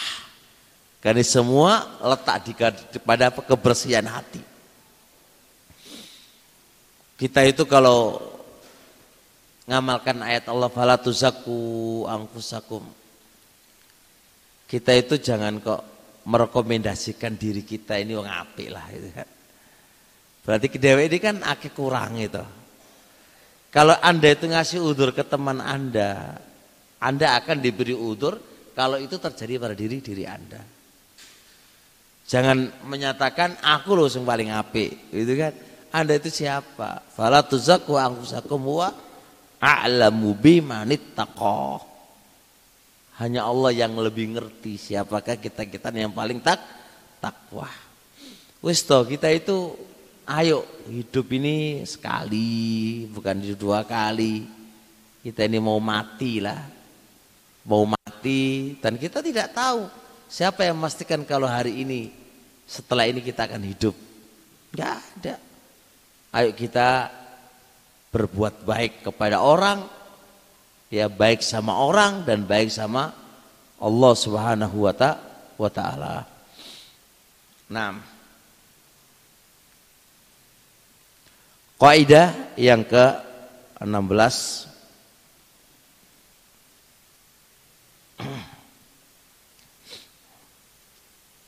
I'dharu al-mukhalifi al-qasidi lil-haqqi idha akhta'a lighiyabin nasi au khafiya alaihi dalalatuhu. Memberikan udzur kepada lawan kita yang lawan kita itu diketahui pencari kebenaran. Ini harus dipahami. Teman-teman kita ini ya kawan, orang yang dikenal cari kebenaran. Kita ini, kita ini, ini harus diperhatikan ini. Ketika teman ini pencari kebenaran, dia itu mencari kebenaran. Dan diketahui untuk itu. Ternyata dia salah. Maka kasihlah udzur. Apa udzurnya dia? Mungkin nasnya nggak tahu, nggak ngerti nasnya, nggak ngerti dalilnya, atau dalilnya tahu tapi ya wah pendalilannya, penunjukan dalil ini dia nggak tahu. Dan ini rata-rata kita orang-orang Indonesia ini apa sih kita ini? Belajar ya baru kemarin, ya nggak banyak duduk di majelis-majelis para ulama, duduk pun paling sebentar. Artinya kita ini, ya insya Allah selama kita ini ngaji lah insya Allah ya kan, seorang muslim, sifat seorang muslim pasti inginnya kebenaran kan, nggak mungkin ingin yang salah. Tapi proses di dalam mencari kebenaran ini terkadang kita tergelincir dan salah. Gimana sikap kita? Kasih udzur lah. Gitu loh, kasih udzur. Apa udzurnya? Barangkali nggak ngerti nas. Atau ngerti nas, tapi nas ini menunjukkan apa itu nggak ngerti gitu loh. Tapi kalau antum pokoknya salah, sikat. Ya akhi, ini pasti terjadi kepada diri ente. Ente juga siapa? Ente gak punya salah. Pasti kita itu punya salah. Andai kata semua orang yang pencari kebenaran lalu salah kamu tinggalkan, kamu hajar, gak ada yang tersisa dari kita-kita semuanya. Camkan ini, kaidah ini. Saya kasih kasus ya. Ini ini kan baru sekelumit. Belum lagi masalah khilaf. Kayak misal contoh permasalahan yang lagi ramai ini, Pak. Dalam masalah fikih. Boleh enggak wakil sebagai pembeli? Wakil sebagai pembeli. Dia itu wakil tapi sebagai pembeli atau sebagai penjual. Ini masih rinciannya masih panjang. Jumhur ahlul ilmi nggak boleh. Yang lain boleh. Terus jumhur berpendapat gimana caranya wakil tidak menjadi penjual. Bicara nih dilimpahkan ke orang. Ini Syafi'iyah Malikiyah masih membolehkan. Nah kalau ente kok ngeritiki wong dengan melakukan yang semisal dan nggak ngasih udzur kepada terus piye? Berat Evan. Berat. Makanya ya saya juga kadang-kadang mikir juga kita ini sama-sama bodoh gitu kan. Tapi insya Allah dalam hati kecil kita-kita semuanya ini apa sih? Iradatul haq. Kita semua berputar dengan dalil. Dan ingin kita, amalan kita, ibadah kita, muamalah kita juga di atas da, dalil. Tapi terkadang lepas dari diri kita, salah kita. Salah kita bukan karena kita itu hawa nafsu, bukan. Karena memang nggak ngerti. Terus antum sikapi kami los piye gitu kan? Kan lucu gitu loh. Kalau Anda mensikapi kepada orang-orang yang tidak ngerti dalilnya dan dia berbuat di atas apa yang dia ketahui lalu Anda sikapi, terus siapa yang lepas dari itu siapa? Hatta Anda sendiri nggak akan lepas dari ini gitu loh. Ayolah dewasa dalam berpikir. Jangan sok paling bener sendiri gitu kan. Berat kalau gitu-gitu. Jadi dakwah Ahlussunnah mau jadi apa ini? Tengkaran ini kayak gini terus. Nah,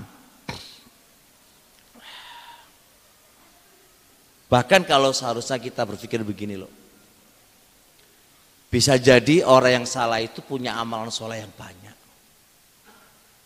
Amalan soleh yang banyak itu bisa mengubur kesalahan di kesalahannya. Anda, Anda yang kritiki itu loh, apa kebaikan kamu itu apa? Amal soleh kamu itu apa? Kan kali lihat kadang-kadang itu kan. Iso ini mengritikin aja. Keliru ya kan. Tobat kepada Allah. Takullah, takulah kepada Allah atas kehormatan saudara-saudara kita. Kehormatan saudara kita itu haram. Haram. Nah, ini kaidahnya kita perhatikan. Al-Imam Ibnul Qayyim rahimahullahu ta'ala dalam kitab Sawaikul Mursalah juz satu halaman dua ratus tujuh. Bismillah.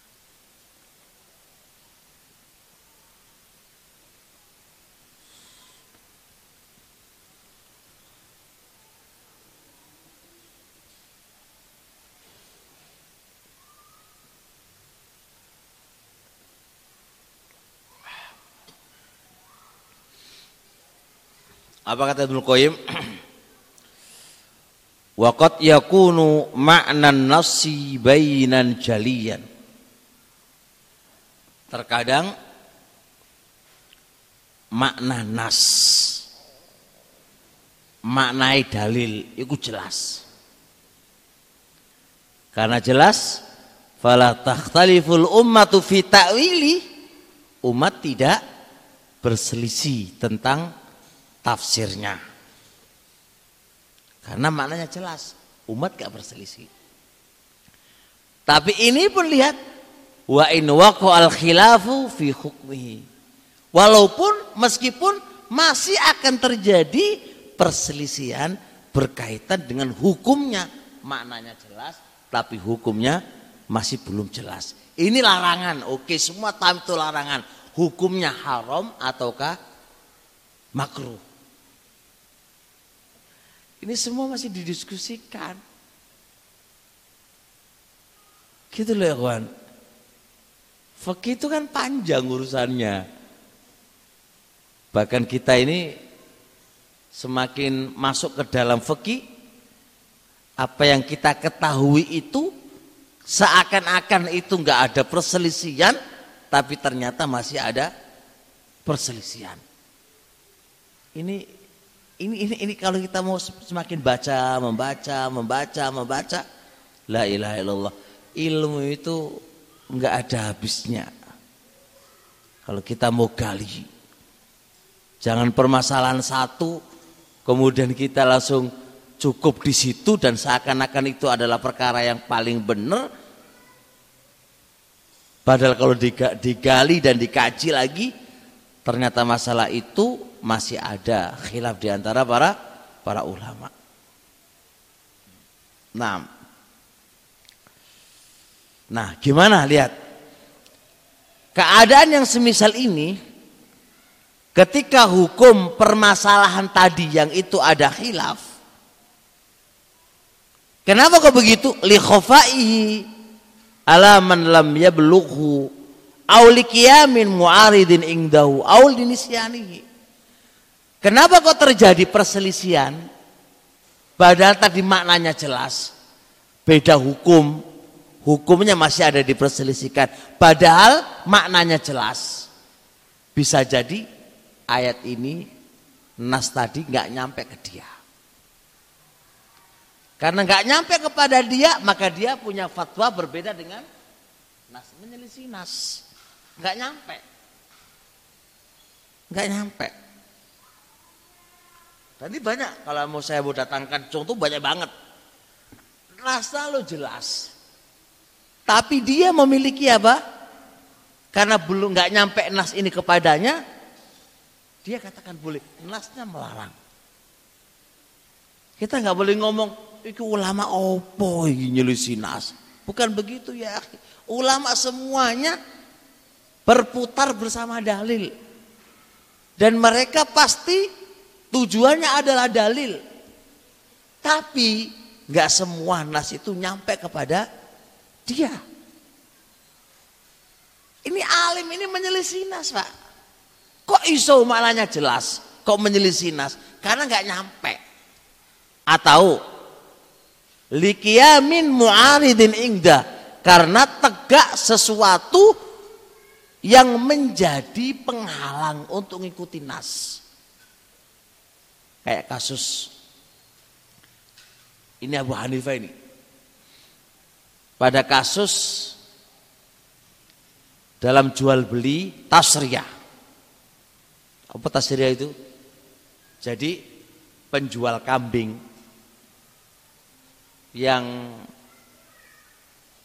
yang dia yang kambing yang apa dipera diperas apa susunya itu itu dia punya pendapat politik biar duitnya akeh. Jadi sebelum dijual itu Pak, itu uh, puntingnya itu Pak di, diikat diikat. Nah, ketika hari H mau dijual, dilepas, orang melihat apa? Ini air susunya buahnya banget. Tergiur dia, tertipu dia, dia, dia beli. Ketika dia beli, dia peras awal kalinya banyak. Oh, nggak pernah di, oh nggak pernah di, oh nggak diambil beberapa hari kan karena mau dijual. Tapi hari kedua, ketiga entek. Maka lihat. Kata Rasulullah shallallahu alaihi wasallam, huwa bil khiyar. Dia boleh, boleh apa? Punya pilihan. Apa pilihannya? Ridho, alhamdulillah. Atau dikembalikan. Ketika dia dikembalikan harus membawa satu sok kurma. Abu Hanifah enggak. Kok iso? Diingkari hadisnya, Pak, bayangkan. Kenapa? Karena Abu Hanifah imam apa ini mengingkari hadis gitu kan? Bukan begitu. Abu Hanifah punya sesuatu hal yang bisa menentang ini maknanya hadis. Apa yang menentang? Secara kaidahnya Abu Hanifah dia ditipu. Kok malah ngetokno duit?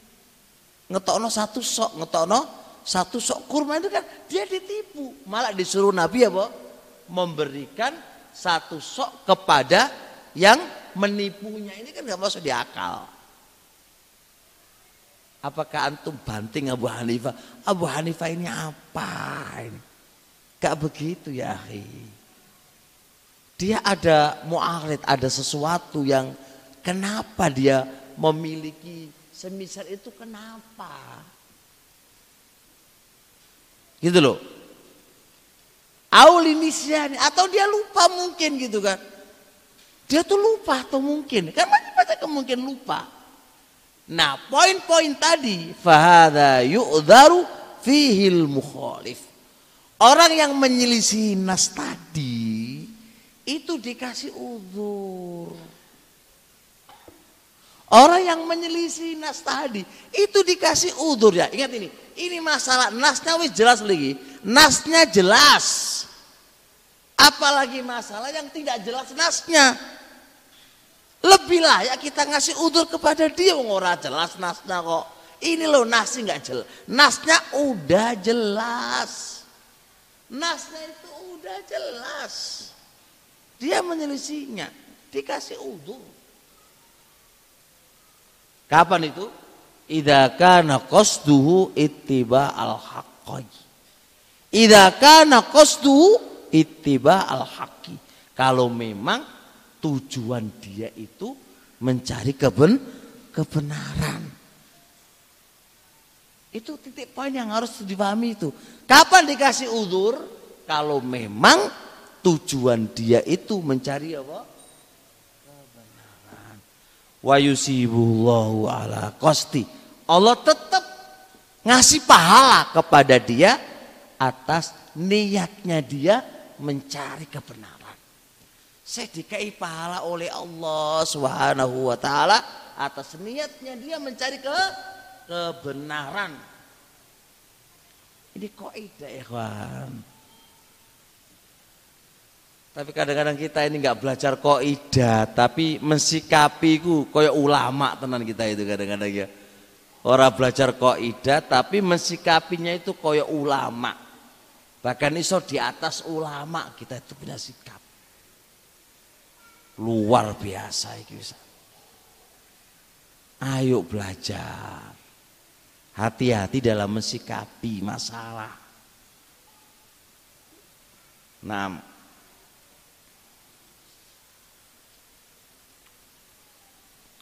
Kata beliau, wa amma man balaghun nasu. Adapun orang yang telah sampai padanya nas nih. Nas telah datang ke dia tuh. Walam yakum ingdahu ma yu'ariduhu, dan tidak tegak di sisi dia apa-apa yang menentang nas. Nasnya udah jelas dan di dalam diri dia tidak ada penentang kepada nas. Maka bagaimana? Fa innahu la yasi'uhu mukhalafatuhu. Maka semisal ini enggak boleh bagi dia menyelisih nas. Kalaupun menyelisih nas, wala yu'dharu indallahi bitarki, gak ada udzur di sisi Allah dengan dia meninggalkan nas. Gak iso ikhwan. Karena apa? Jelas kan nas telah nyampe kepada dia, gak ada dalil yang menentang kepada nas. Dia juga paham nas begitu, ngerti begini begitu, ngerti. Ternyata dia tinggalkan, gak bisa. Gak boleh karena omongan si A, si B, dia meninggalkan nas, gak boleh. Makanya tidak ada udzur di sisi Allah dengan dia meninggalkan nas, liqauli ahadin kaidan mangkan, karena ucapan siapapun dia orangnya. Gak boleh, Wan. Ini ini masalahnya nasnya ada loh ini, nasnya jelas. Nasnya jelas. Tapi kalau nasnya belum jelas, gak ada nas lagi, khafi, rawan, udah sudah sudah ada, sudah. Kok cepat teman ya? Apakah nasib nih? Masya Allah. Kurang satu ya, setelah Isya insya Allah ya. Baik, sampai di sini insya Allah. Subhanakallah wa hamdika asyhadu an la ilaha illa anta astaghfiruka wa atubu ilaik. Assalamualaikum warahmatullahi wabarakatuh.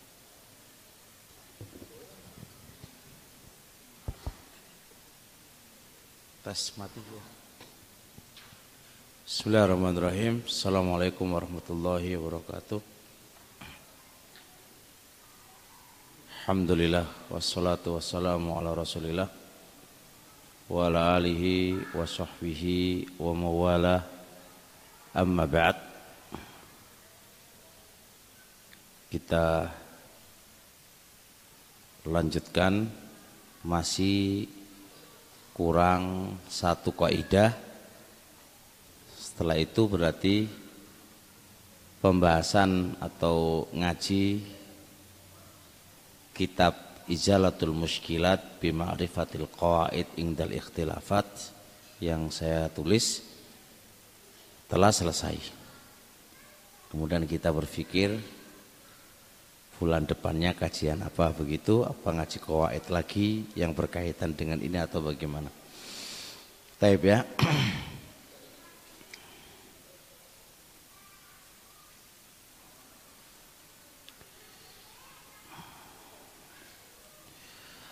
Al-Qaidatu Sabi'ata Asyara, Qaidah yang ketujuh belas. Yang bagi ingzalun nasi manazilahum fir raddi wa anna dzalika ad'a lil qabuli. Yang bagi selayaknya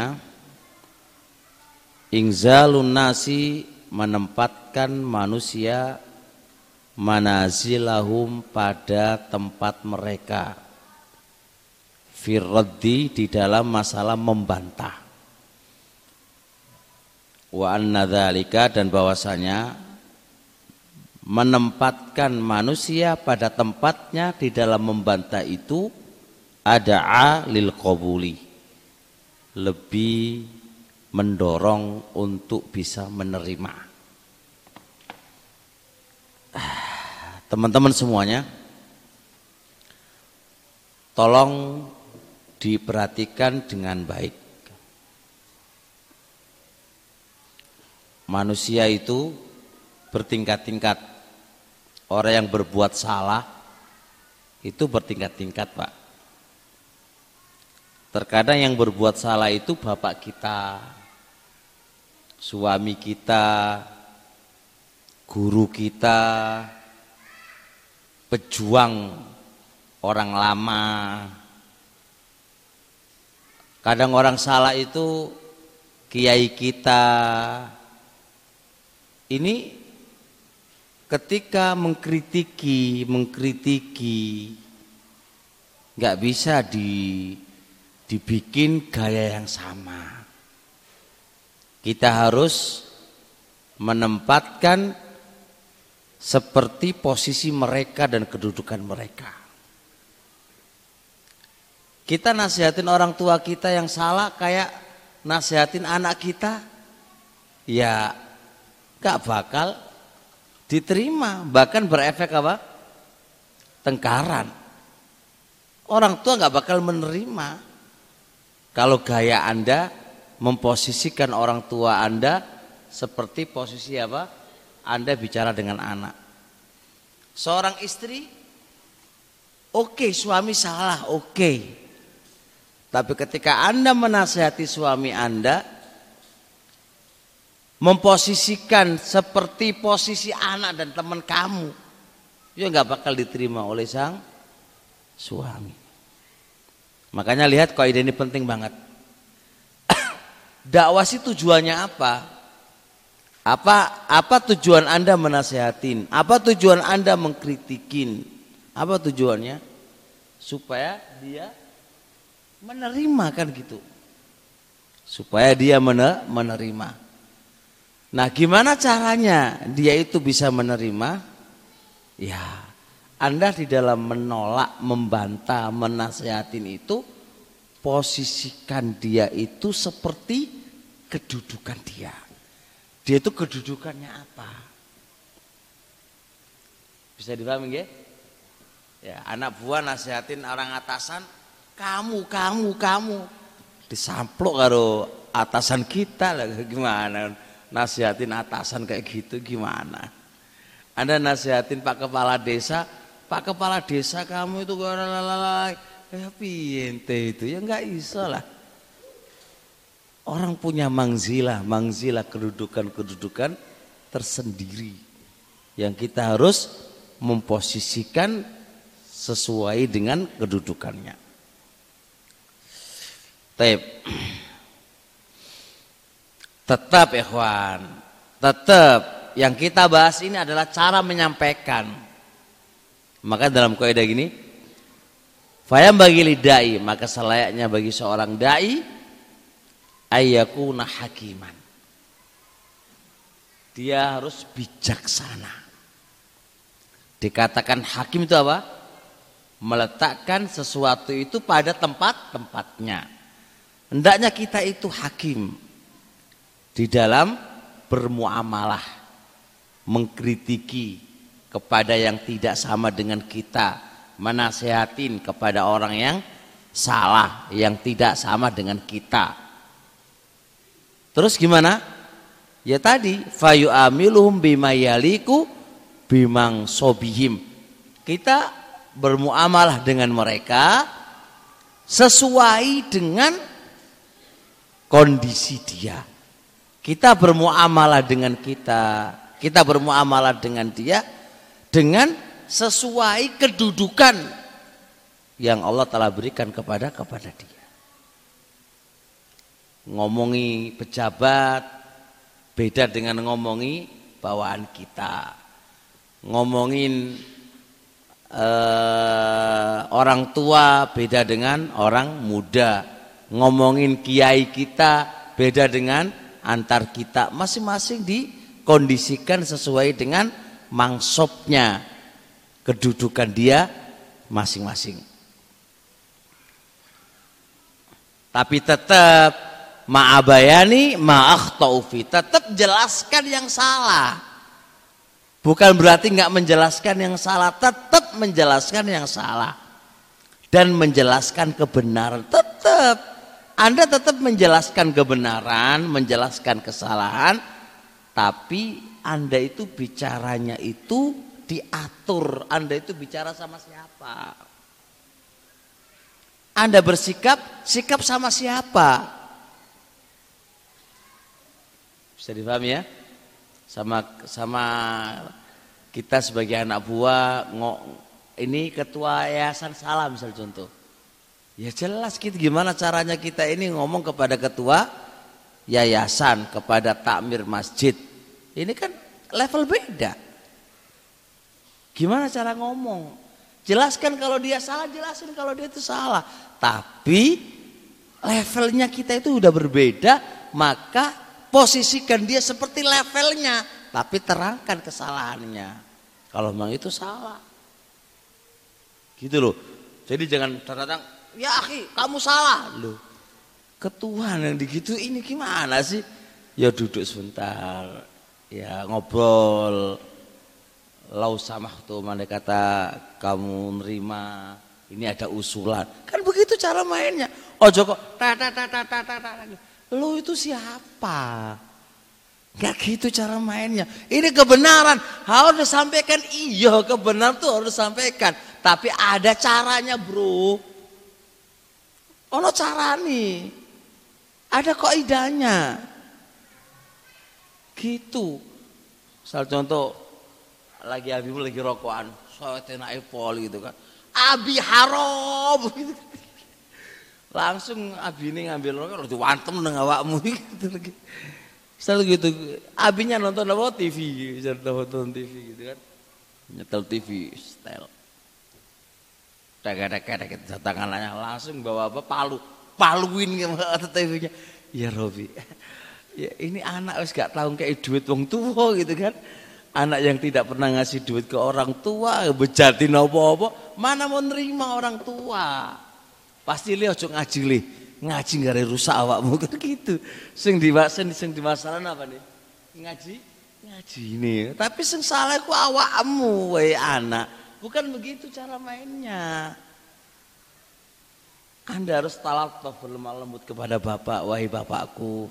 Aku sayang kepada bapak. Kan ngono harus sih, lemah lembutnya kan ngono. Ini gak baik kayaknya bapak kan, tapi gimana caranya gitu loh. Oh Joko, bapak haram. Waduh, bapaknya ngomong, aku delok oh ngaji-ngaji jenggoten nih kok tadi radikal gitu. Jadi salahnya itu ngaji nih, padahal Islam itu orang kaya ngono, kita itu ngajarin bukan bentuk sekeras ngono ora. Gitu loh.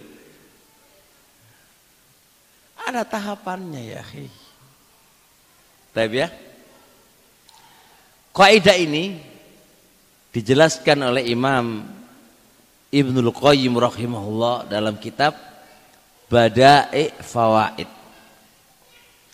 Pembahasan ini dijelaskan oleh kaidah ini dijelaskan oleh Ibnul Qayyim dalam kitab Bada'i Fawaid. Fi fasal, ini ada fasal talyinil khitabi ma'ar ru'asa. Talyinil khitab, berlembar lembut berbicara bersama para pemimpin. Jadi kalau pemimpinnya itu mau salah antum nasihati harus dengan lin lemah lembut. Kalau kiaimu itu salah, ngomong dengan lemah lembut. Kalau ada kata ketua yayasanmu itu salah, ngomong dengan lemah lembut. Talyin. Ono adabe, Bro. Ono adabe, Mas. Ora kok angger jebret jebret jebret jebret. Jelaskan salah gue. Salah tetap salah, bener tetap bener. Tapi cara Anda menjelaskan kebenaran itu gimana? Cara Anda menjelaskan kesalahan itu gimana? Diurui, dinasehatin. Nah.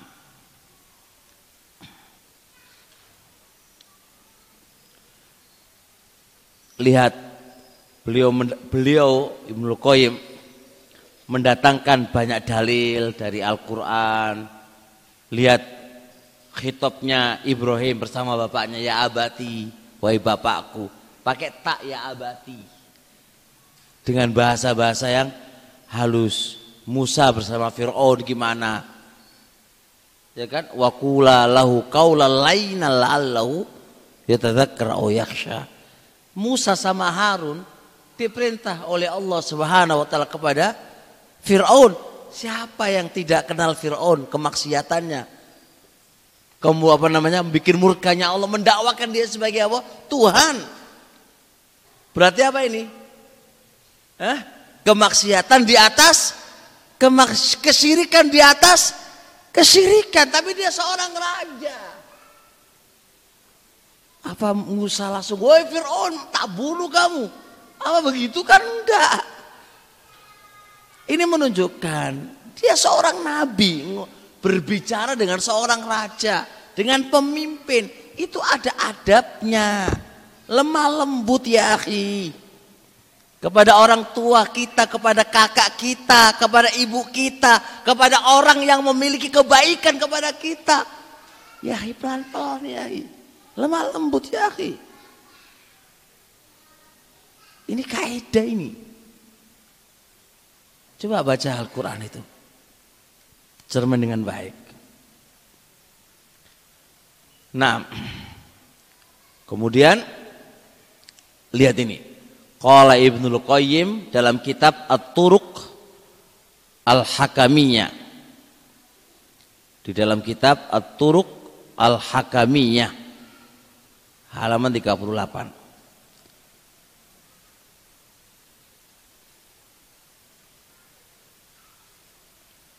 Lihat, wa min daqiqil fitoni, termasuk mendetilnya kecerdasan, termasuk pendetilan kecerdasan. Annaka la taruddu alal muta'i khata'ahu bainal mala'i. Anda, kamu itu tidak boleh membantah kepada orang yang ditaati kesalahannya di depan umum. Orang yang ditaati, orang yang dipandang, orang yang punya kedudukan, dia salah. Tapi kamu bantah, kamu bantah di depan umum, di depan masyarakatnya, di depan anak buahnya, di depan santrinya. Apa yang terjadi? Fatahmiluhu rutbatu ala nusratil khata. Pasti yang terjadi apa? Kewibawaannya itu membawa dia untuk menolak kesalahan, untuk membela kesalahannya. Iya ora? Ya aku mosok salah di depan santri-santriku, izinlah. Enggak, ya dia kan bantah, mau bicarani biar enggak ketok sa salah. Makanya Anda kurang cerdas membantah orang yang punya kedudukan di depan orang lain. Anda kalau pingin diem aja, Anda gak usah dibantah. Udah selesai datangi, Pak mohon maaf, ini Al-Qur'annya begini Pak, pripun gitu kan enak. Kalau oh yaudah aku salah, dia akan mengakui kesalahan kalau gak ada orang kan gitu kan. Manusiawi ya khi, manusiawi, manusiawi. Terus satu bilang, oh kiai aku gak gelem terima kebenaran, langsung gitu kan hukumnya kan. Kiai apa? Di majelis saya bilang qala Rasulullah, enggak. Padahal insya Allah kiai tadi itu nerima, cuma apa? Tadi lo Anda kurang pas menasihati orang, lo kurang pas di depan umum ya akhi, kurang pas.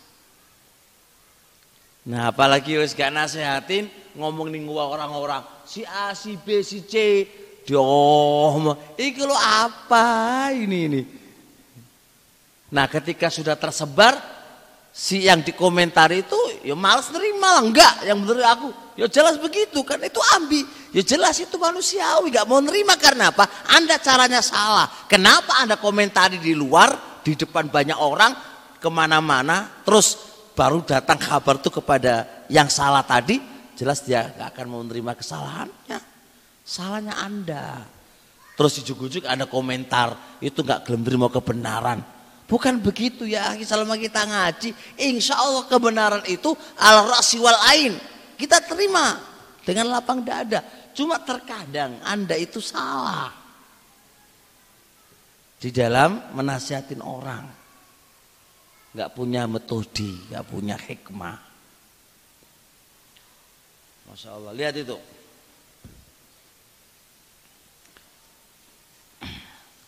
Wadhalika khota'un sanin, dan itu kesalahan yang kedua. Kenapa kesalahan kedua? Bela kesalahannya kan. Itu justru Anda menjerumuskan orang tadi itu pada kesalahan yang kedua. Dia sudah salah terus bela kesalahannya gara-gara kamu, itu justru bah, sudah salah jatuh karena kesalahan yang kedua lagi, karena kesalahannya kamu. Nggak bijak dalam nasihatin orang. Terus gimana? Walakin talattuf fi i'lamihi bi, akan tapi berlemah lembutlah di dalam ngasih tahu dia. Haitsu la yash'uru bihi ghairu, yang mana orang lain selain dia nggak ngerti kalau dia itu salah, salah. Nggak ngerti kalau dia itu salah, salah. Orang lain nggak ngerti, atau sampaikan ya. Insya Allah dia akan rubah. Itu cara. Bisa dipahami insya Allah. Nah, makanya kita berpikir begini loh, jangan sampai dia sudah salah terus jatuh pada kesalahan kedua gitu loh. Jangan kayak gini. Gimana caranya salah tapi ngakuin salah? Gimana caranya?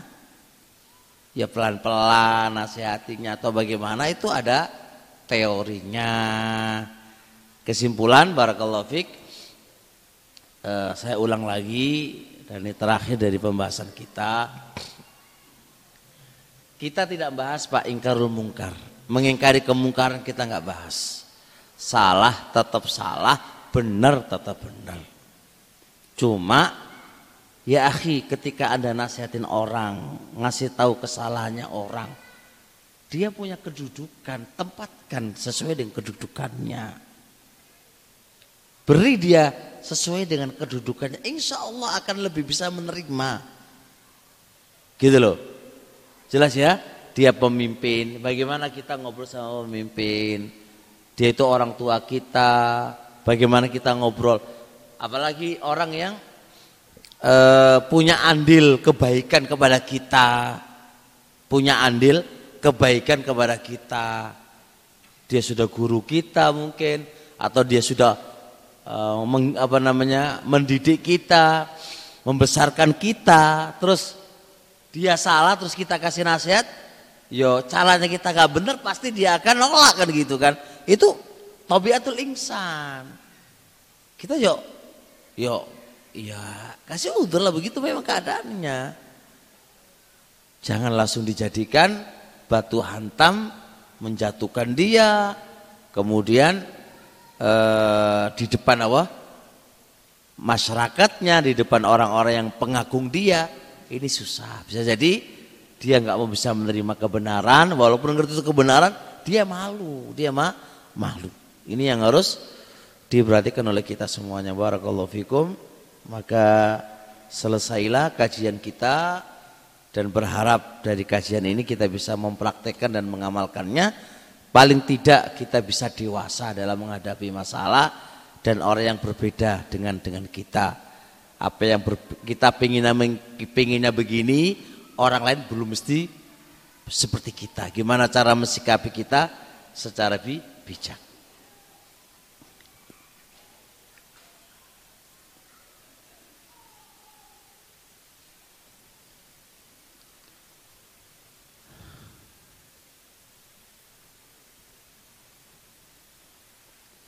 Bagaimana kiat mudah cepat memberi udzur pada orang yang berbicara atau berbuat sesuatu yang tidak nyaman pada kita? Saya punya kiat, tapi kiat ini nggak gampang, mek teori ya. Aku ya guru mesti iso nglakoni, cuma saya berbagilah.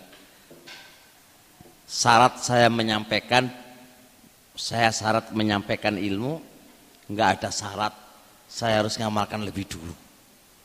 Artinya kita tetap maksim, berupaya maksimalkan untuk bisa mengamalkan apa yang kita ketahui. Tapi kadar keimanan kita kadang-kadang berbeda. Mungkin antum imani gede gitu kan, iso ngamalno.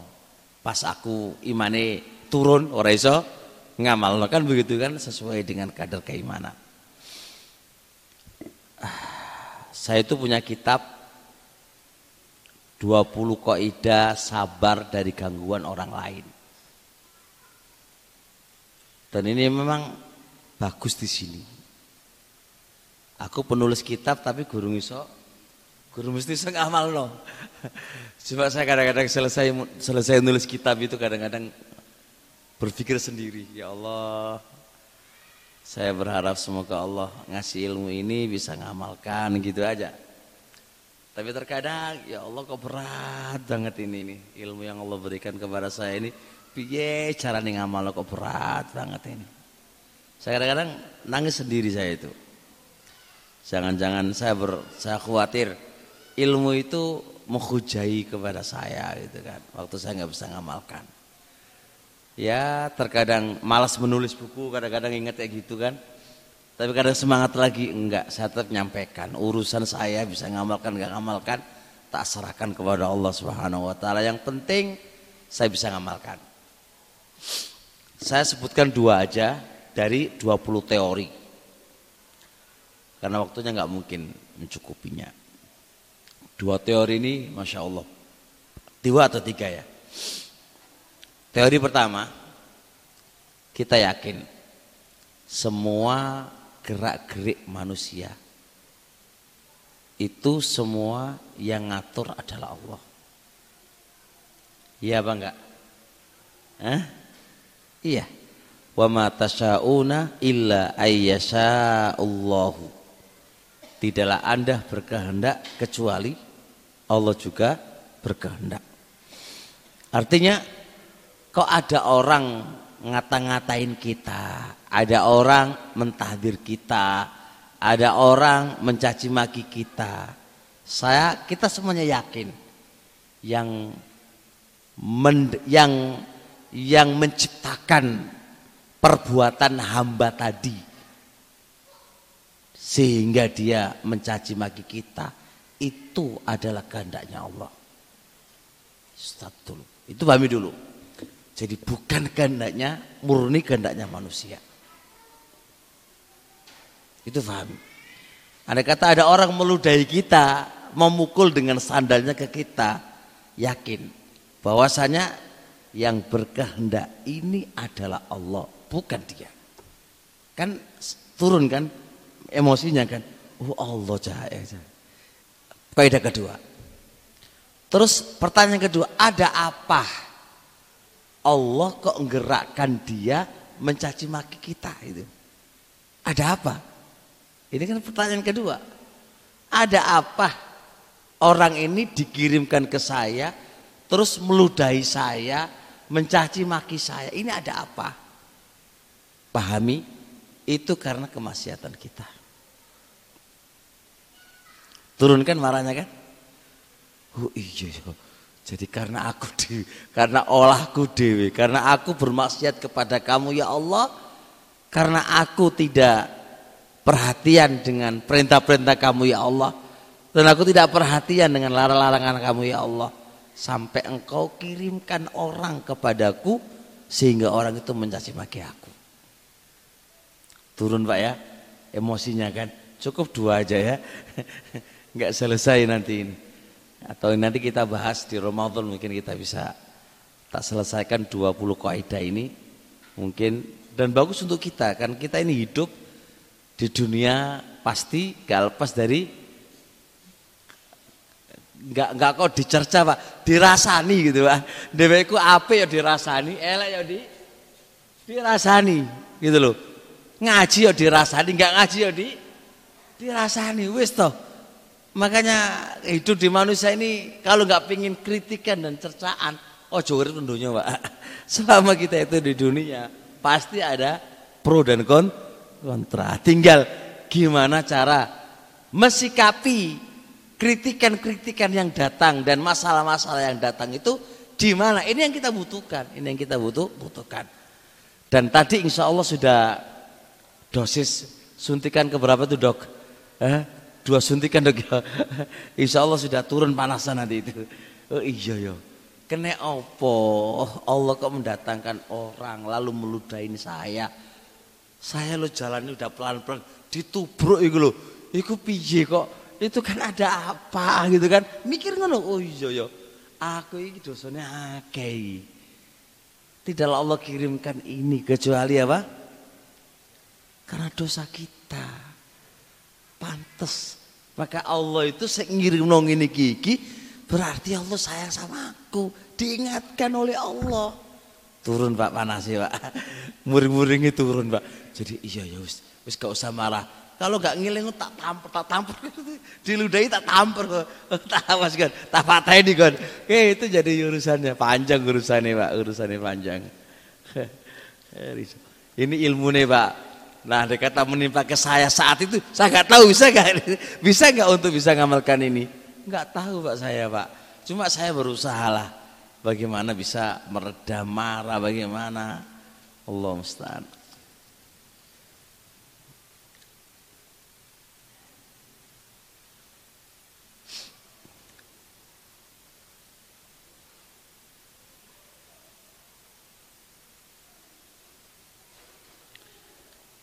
Semoga Ustadz dan keluarga selalu diberkahi Allah, amin. Apabila kita mendapati pemimpin di tempat kita mukim melakukan kedzaliman, kita sudah memberikan nasihat, namun efek lebih buruk. Di sisi lain kita mampu menyampaikan kepada pemimpin di atasnya. Apakah kita memiliki kewajiban menyampaikan atau cukup memberi udzur? Ketika Anda punya kemampuan dan tidak berefek, lebih lebih jelek gitu ya, menyampaikannya kepada pemimpin di atasnya, nggak apa-apa, sampaikan. Karena menyampaikan itu juga termasuk salah satu ingkarul mungkar dan menyuruh kepada kebenaran. Tapi saya ikat, ketika anti Anda menyampaikan kepada pemimpin yang di atasnya, Anda harus benar-benar cermat di situ. Kira-kira kalau saya sampaikan ini apa yang terjadi? Anda harus punya bayangan di situ, punya tasawur, punya bayangan di situ. Kalau Anda nggak punya bayangan, jangan maju. Kalau Anda punya bayangan insya Allah lebih baik, sudah sampaikan. Dan itu bukan ter, bukan ter, terhitung apa namanya ribain. Tapi sampaikan dengan baik, Pak. Ya kami datang bukan tujuan apa-apa. Ya mohon maaf sebelumnya. Atau yang baik lah gitu kan. Ini kondisinya begini. Atau jangan sampaikan dulu namanya. Bentuk aja, kasih gambaran secara umum. Gimana kalau ada pemimpin yang begini, apa sikap kita, bagaimana, sampai itu lebih baik. Gak usah nyebut apa namanya dulu. Ketika sudah deal dan jawabannya oke, okay, Pak ini menimpa kepada kepala desa kami, beripun gimana caranya, kan begitu kan. Kan gitu caranya. Gimana ini solusinya, itu aja. Kita bukannya apa-apa, cari solusi terbaiknya bagaimana. Kalau memang nggak ada solusi, Pak, kami tak sabar di atas apa? Di atas yang demikian ini selesai, insya Allah. Tetap kalau memang ada eh, bisa kita nyampaikan lewat di atasnya dengan cara baik dan tidak berefek apa-apa, dan ada maslahatnya rojihah dan tidak ada mudharatnya, nggak apa-apa. Itu termasuk bentuk apa namanya eh, mengingkari sebuah kemungkaran dan mendakwakan kepada kebenaran.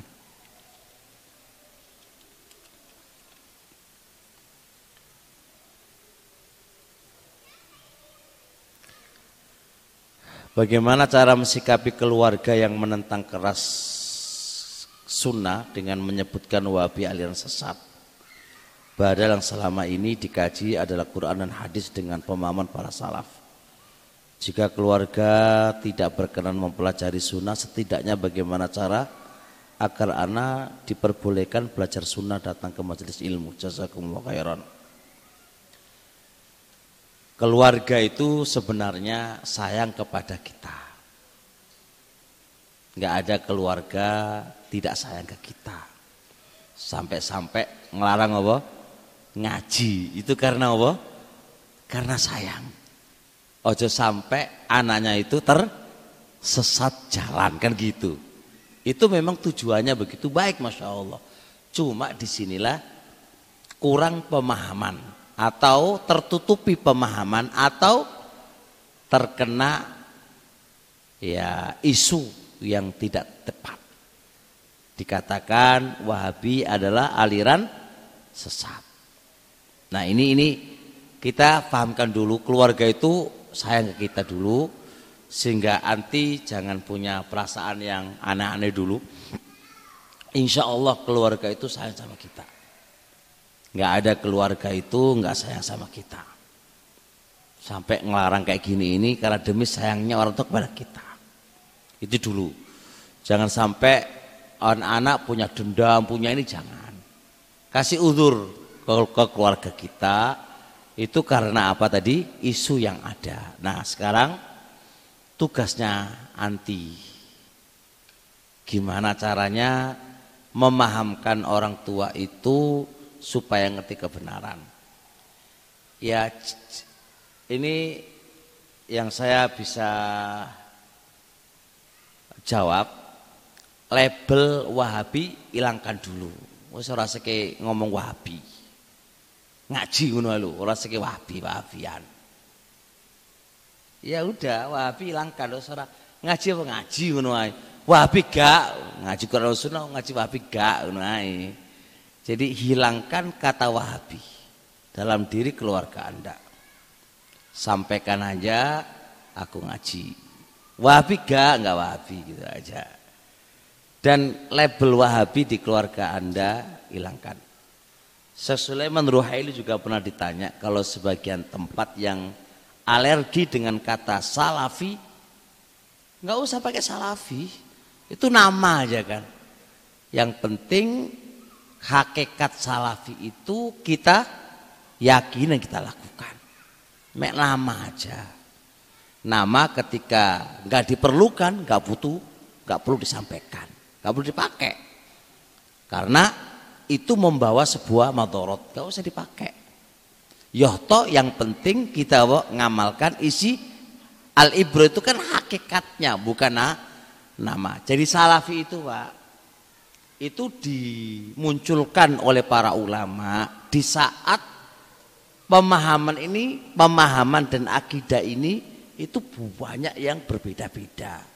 Supaya terbedakan sebuah sebuah, sebuah apa akidah, pola berpikir itu berbeda daripada yang lain, maka dinamailah nama salafi itu. Sebenarnya salafi itu penamaan ulama di saat tersebarnya bid'ah dan e, pola pikir yang tidak tepat. Nah, dimunculkan kata salafi untuk membedakan antara satu dengan yang lainnya. Nah, ketika nama ini menjadi alergi di sebuah tempat, sudah nggak usah. Syekh Rabi' hafidzahullahu ta'ala ketika di Sudan, Pak, nasihati orang-orang sufi itu, itu nggak pernah menyebutkan qala Syekh Muhammad, enggak. Tidak qala Allah, qala Rasul, diterima oleh masyarakat yang ada. Tapi kalau menunjukkan qala Syaikhul Islam, nggak bakal diterima. Ibnu Taimiyah, Ibnul Qayyim, nggak diterima. Gimana caranya kita biar diterima? Kita nggak pakai orang-orang yang memang mereka nggak menerima, nggak usah pakai. Nggak usah qala Syekh Ibnu Taimiyah, qala Ibnul Qayyim, qala Syekh, nggak perlu, Pak. Cukup aja qala Syafi'i, qala siapa, yang itu dipandang mereka sebuah yang agung, itu bijak dalam dakwah. Nah, gitu loh. Jadi kalau sampean nasihatin orang tua atau apa, ini loh qala Syekh Ibnu Taimiyah, ojo, nggak bakal diterima. Ulama-ulama Saudi jangan dipakai dulu. Nanti kalau sudah diterima, baru sampean punya data, itu loh ucapan Imam Syafi'i, itu loh Nawawi, ulama-ulama Syafi'i ya kamu datangkan. Itu bijak namanya. Gujuk-gujuk qala Ibnu Taimiyah, ya enggak diterima. Iku bolomu iku. Aku ora bakal terima bolomu. Ya wis mati kutu nak ngono. Itu enggak bijak. Nah, kadang-kadang kita ini penuntut ilmu ini mek modal semangat. Orang nggak ngaji ini jarang, mek modal semangat. Ngaji nih mek ngaji ya ngunuk mola, orang ngaji kaidah, taksil ilmi orang ngaji. Kita itu pentingnya taksil ilmi, pondasi ilmu itu penting. Sehingga kita itu biar bisa berargumentasi, bisa menjalankan gimana metode dakwah, bagaimana itu ada. Jadi nasihat saya gitu. Jadi kemudian eh, jika jalur sunnah, nah memang kalau menurut anti ya nggak ada Wahabi itu kekeliruan begini-begini, tapi kan apa yang anti pahami belum mesti orang lain memahami sama seperti anti, karena mereka sudah alergi terlebih dah terlebih dahulu. Makanya dihilangkan dulu.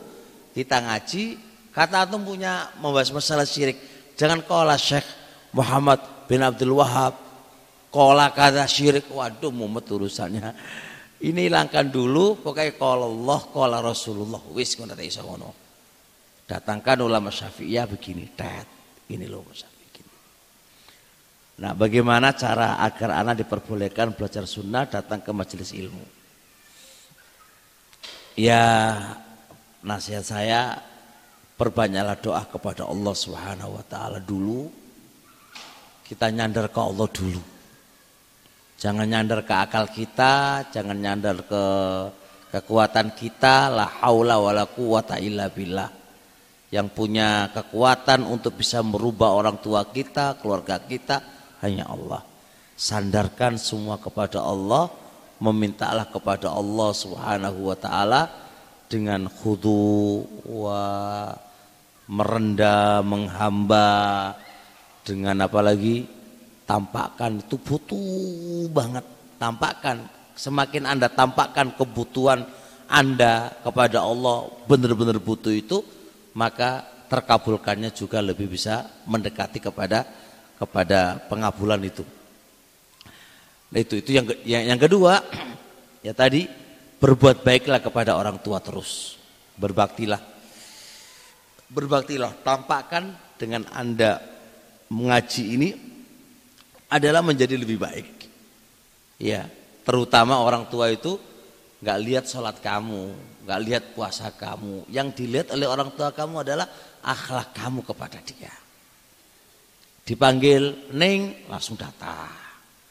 Ojo kok ning sik sik langsung datang. Pokoknya tampakkan kebaikan, tampakkan akhlak kamu. Yang terpenting akhlak kamu.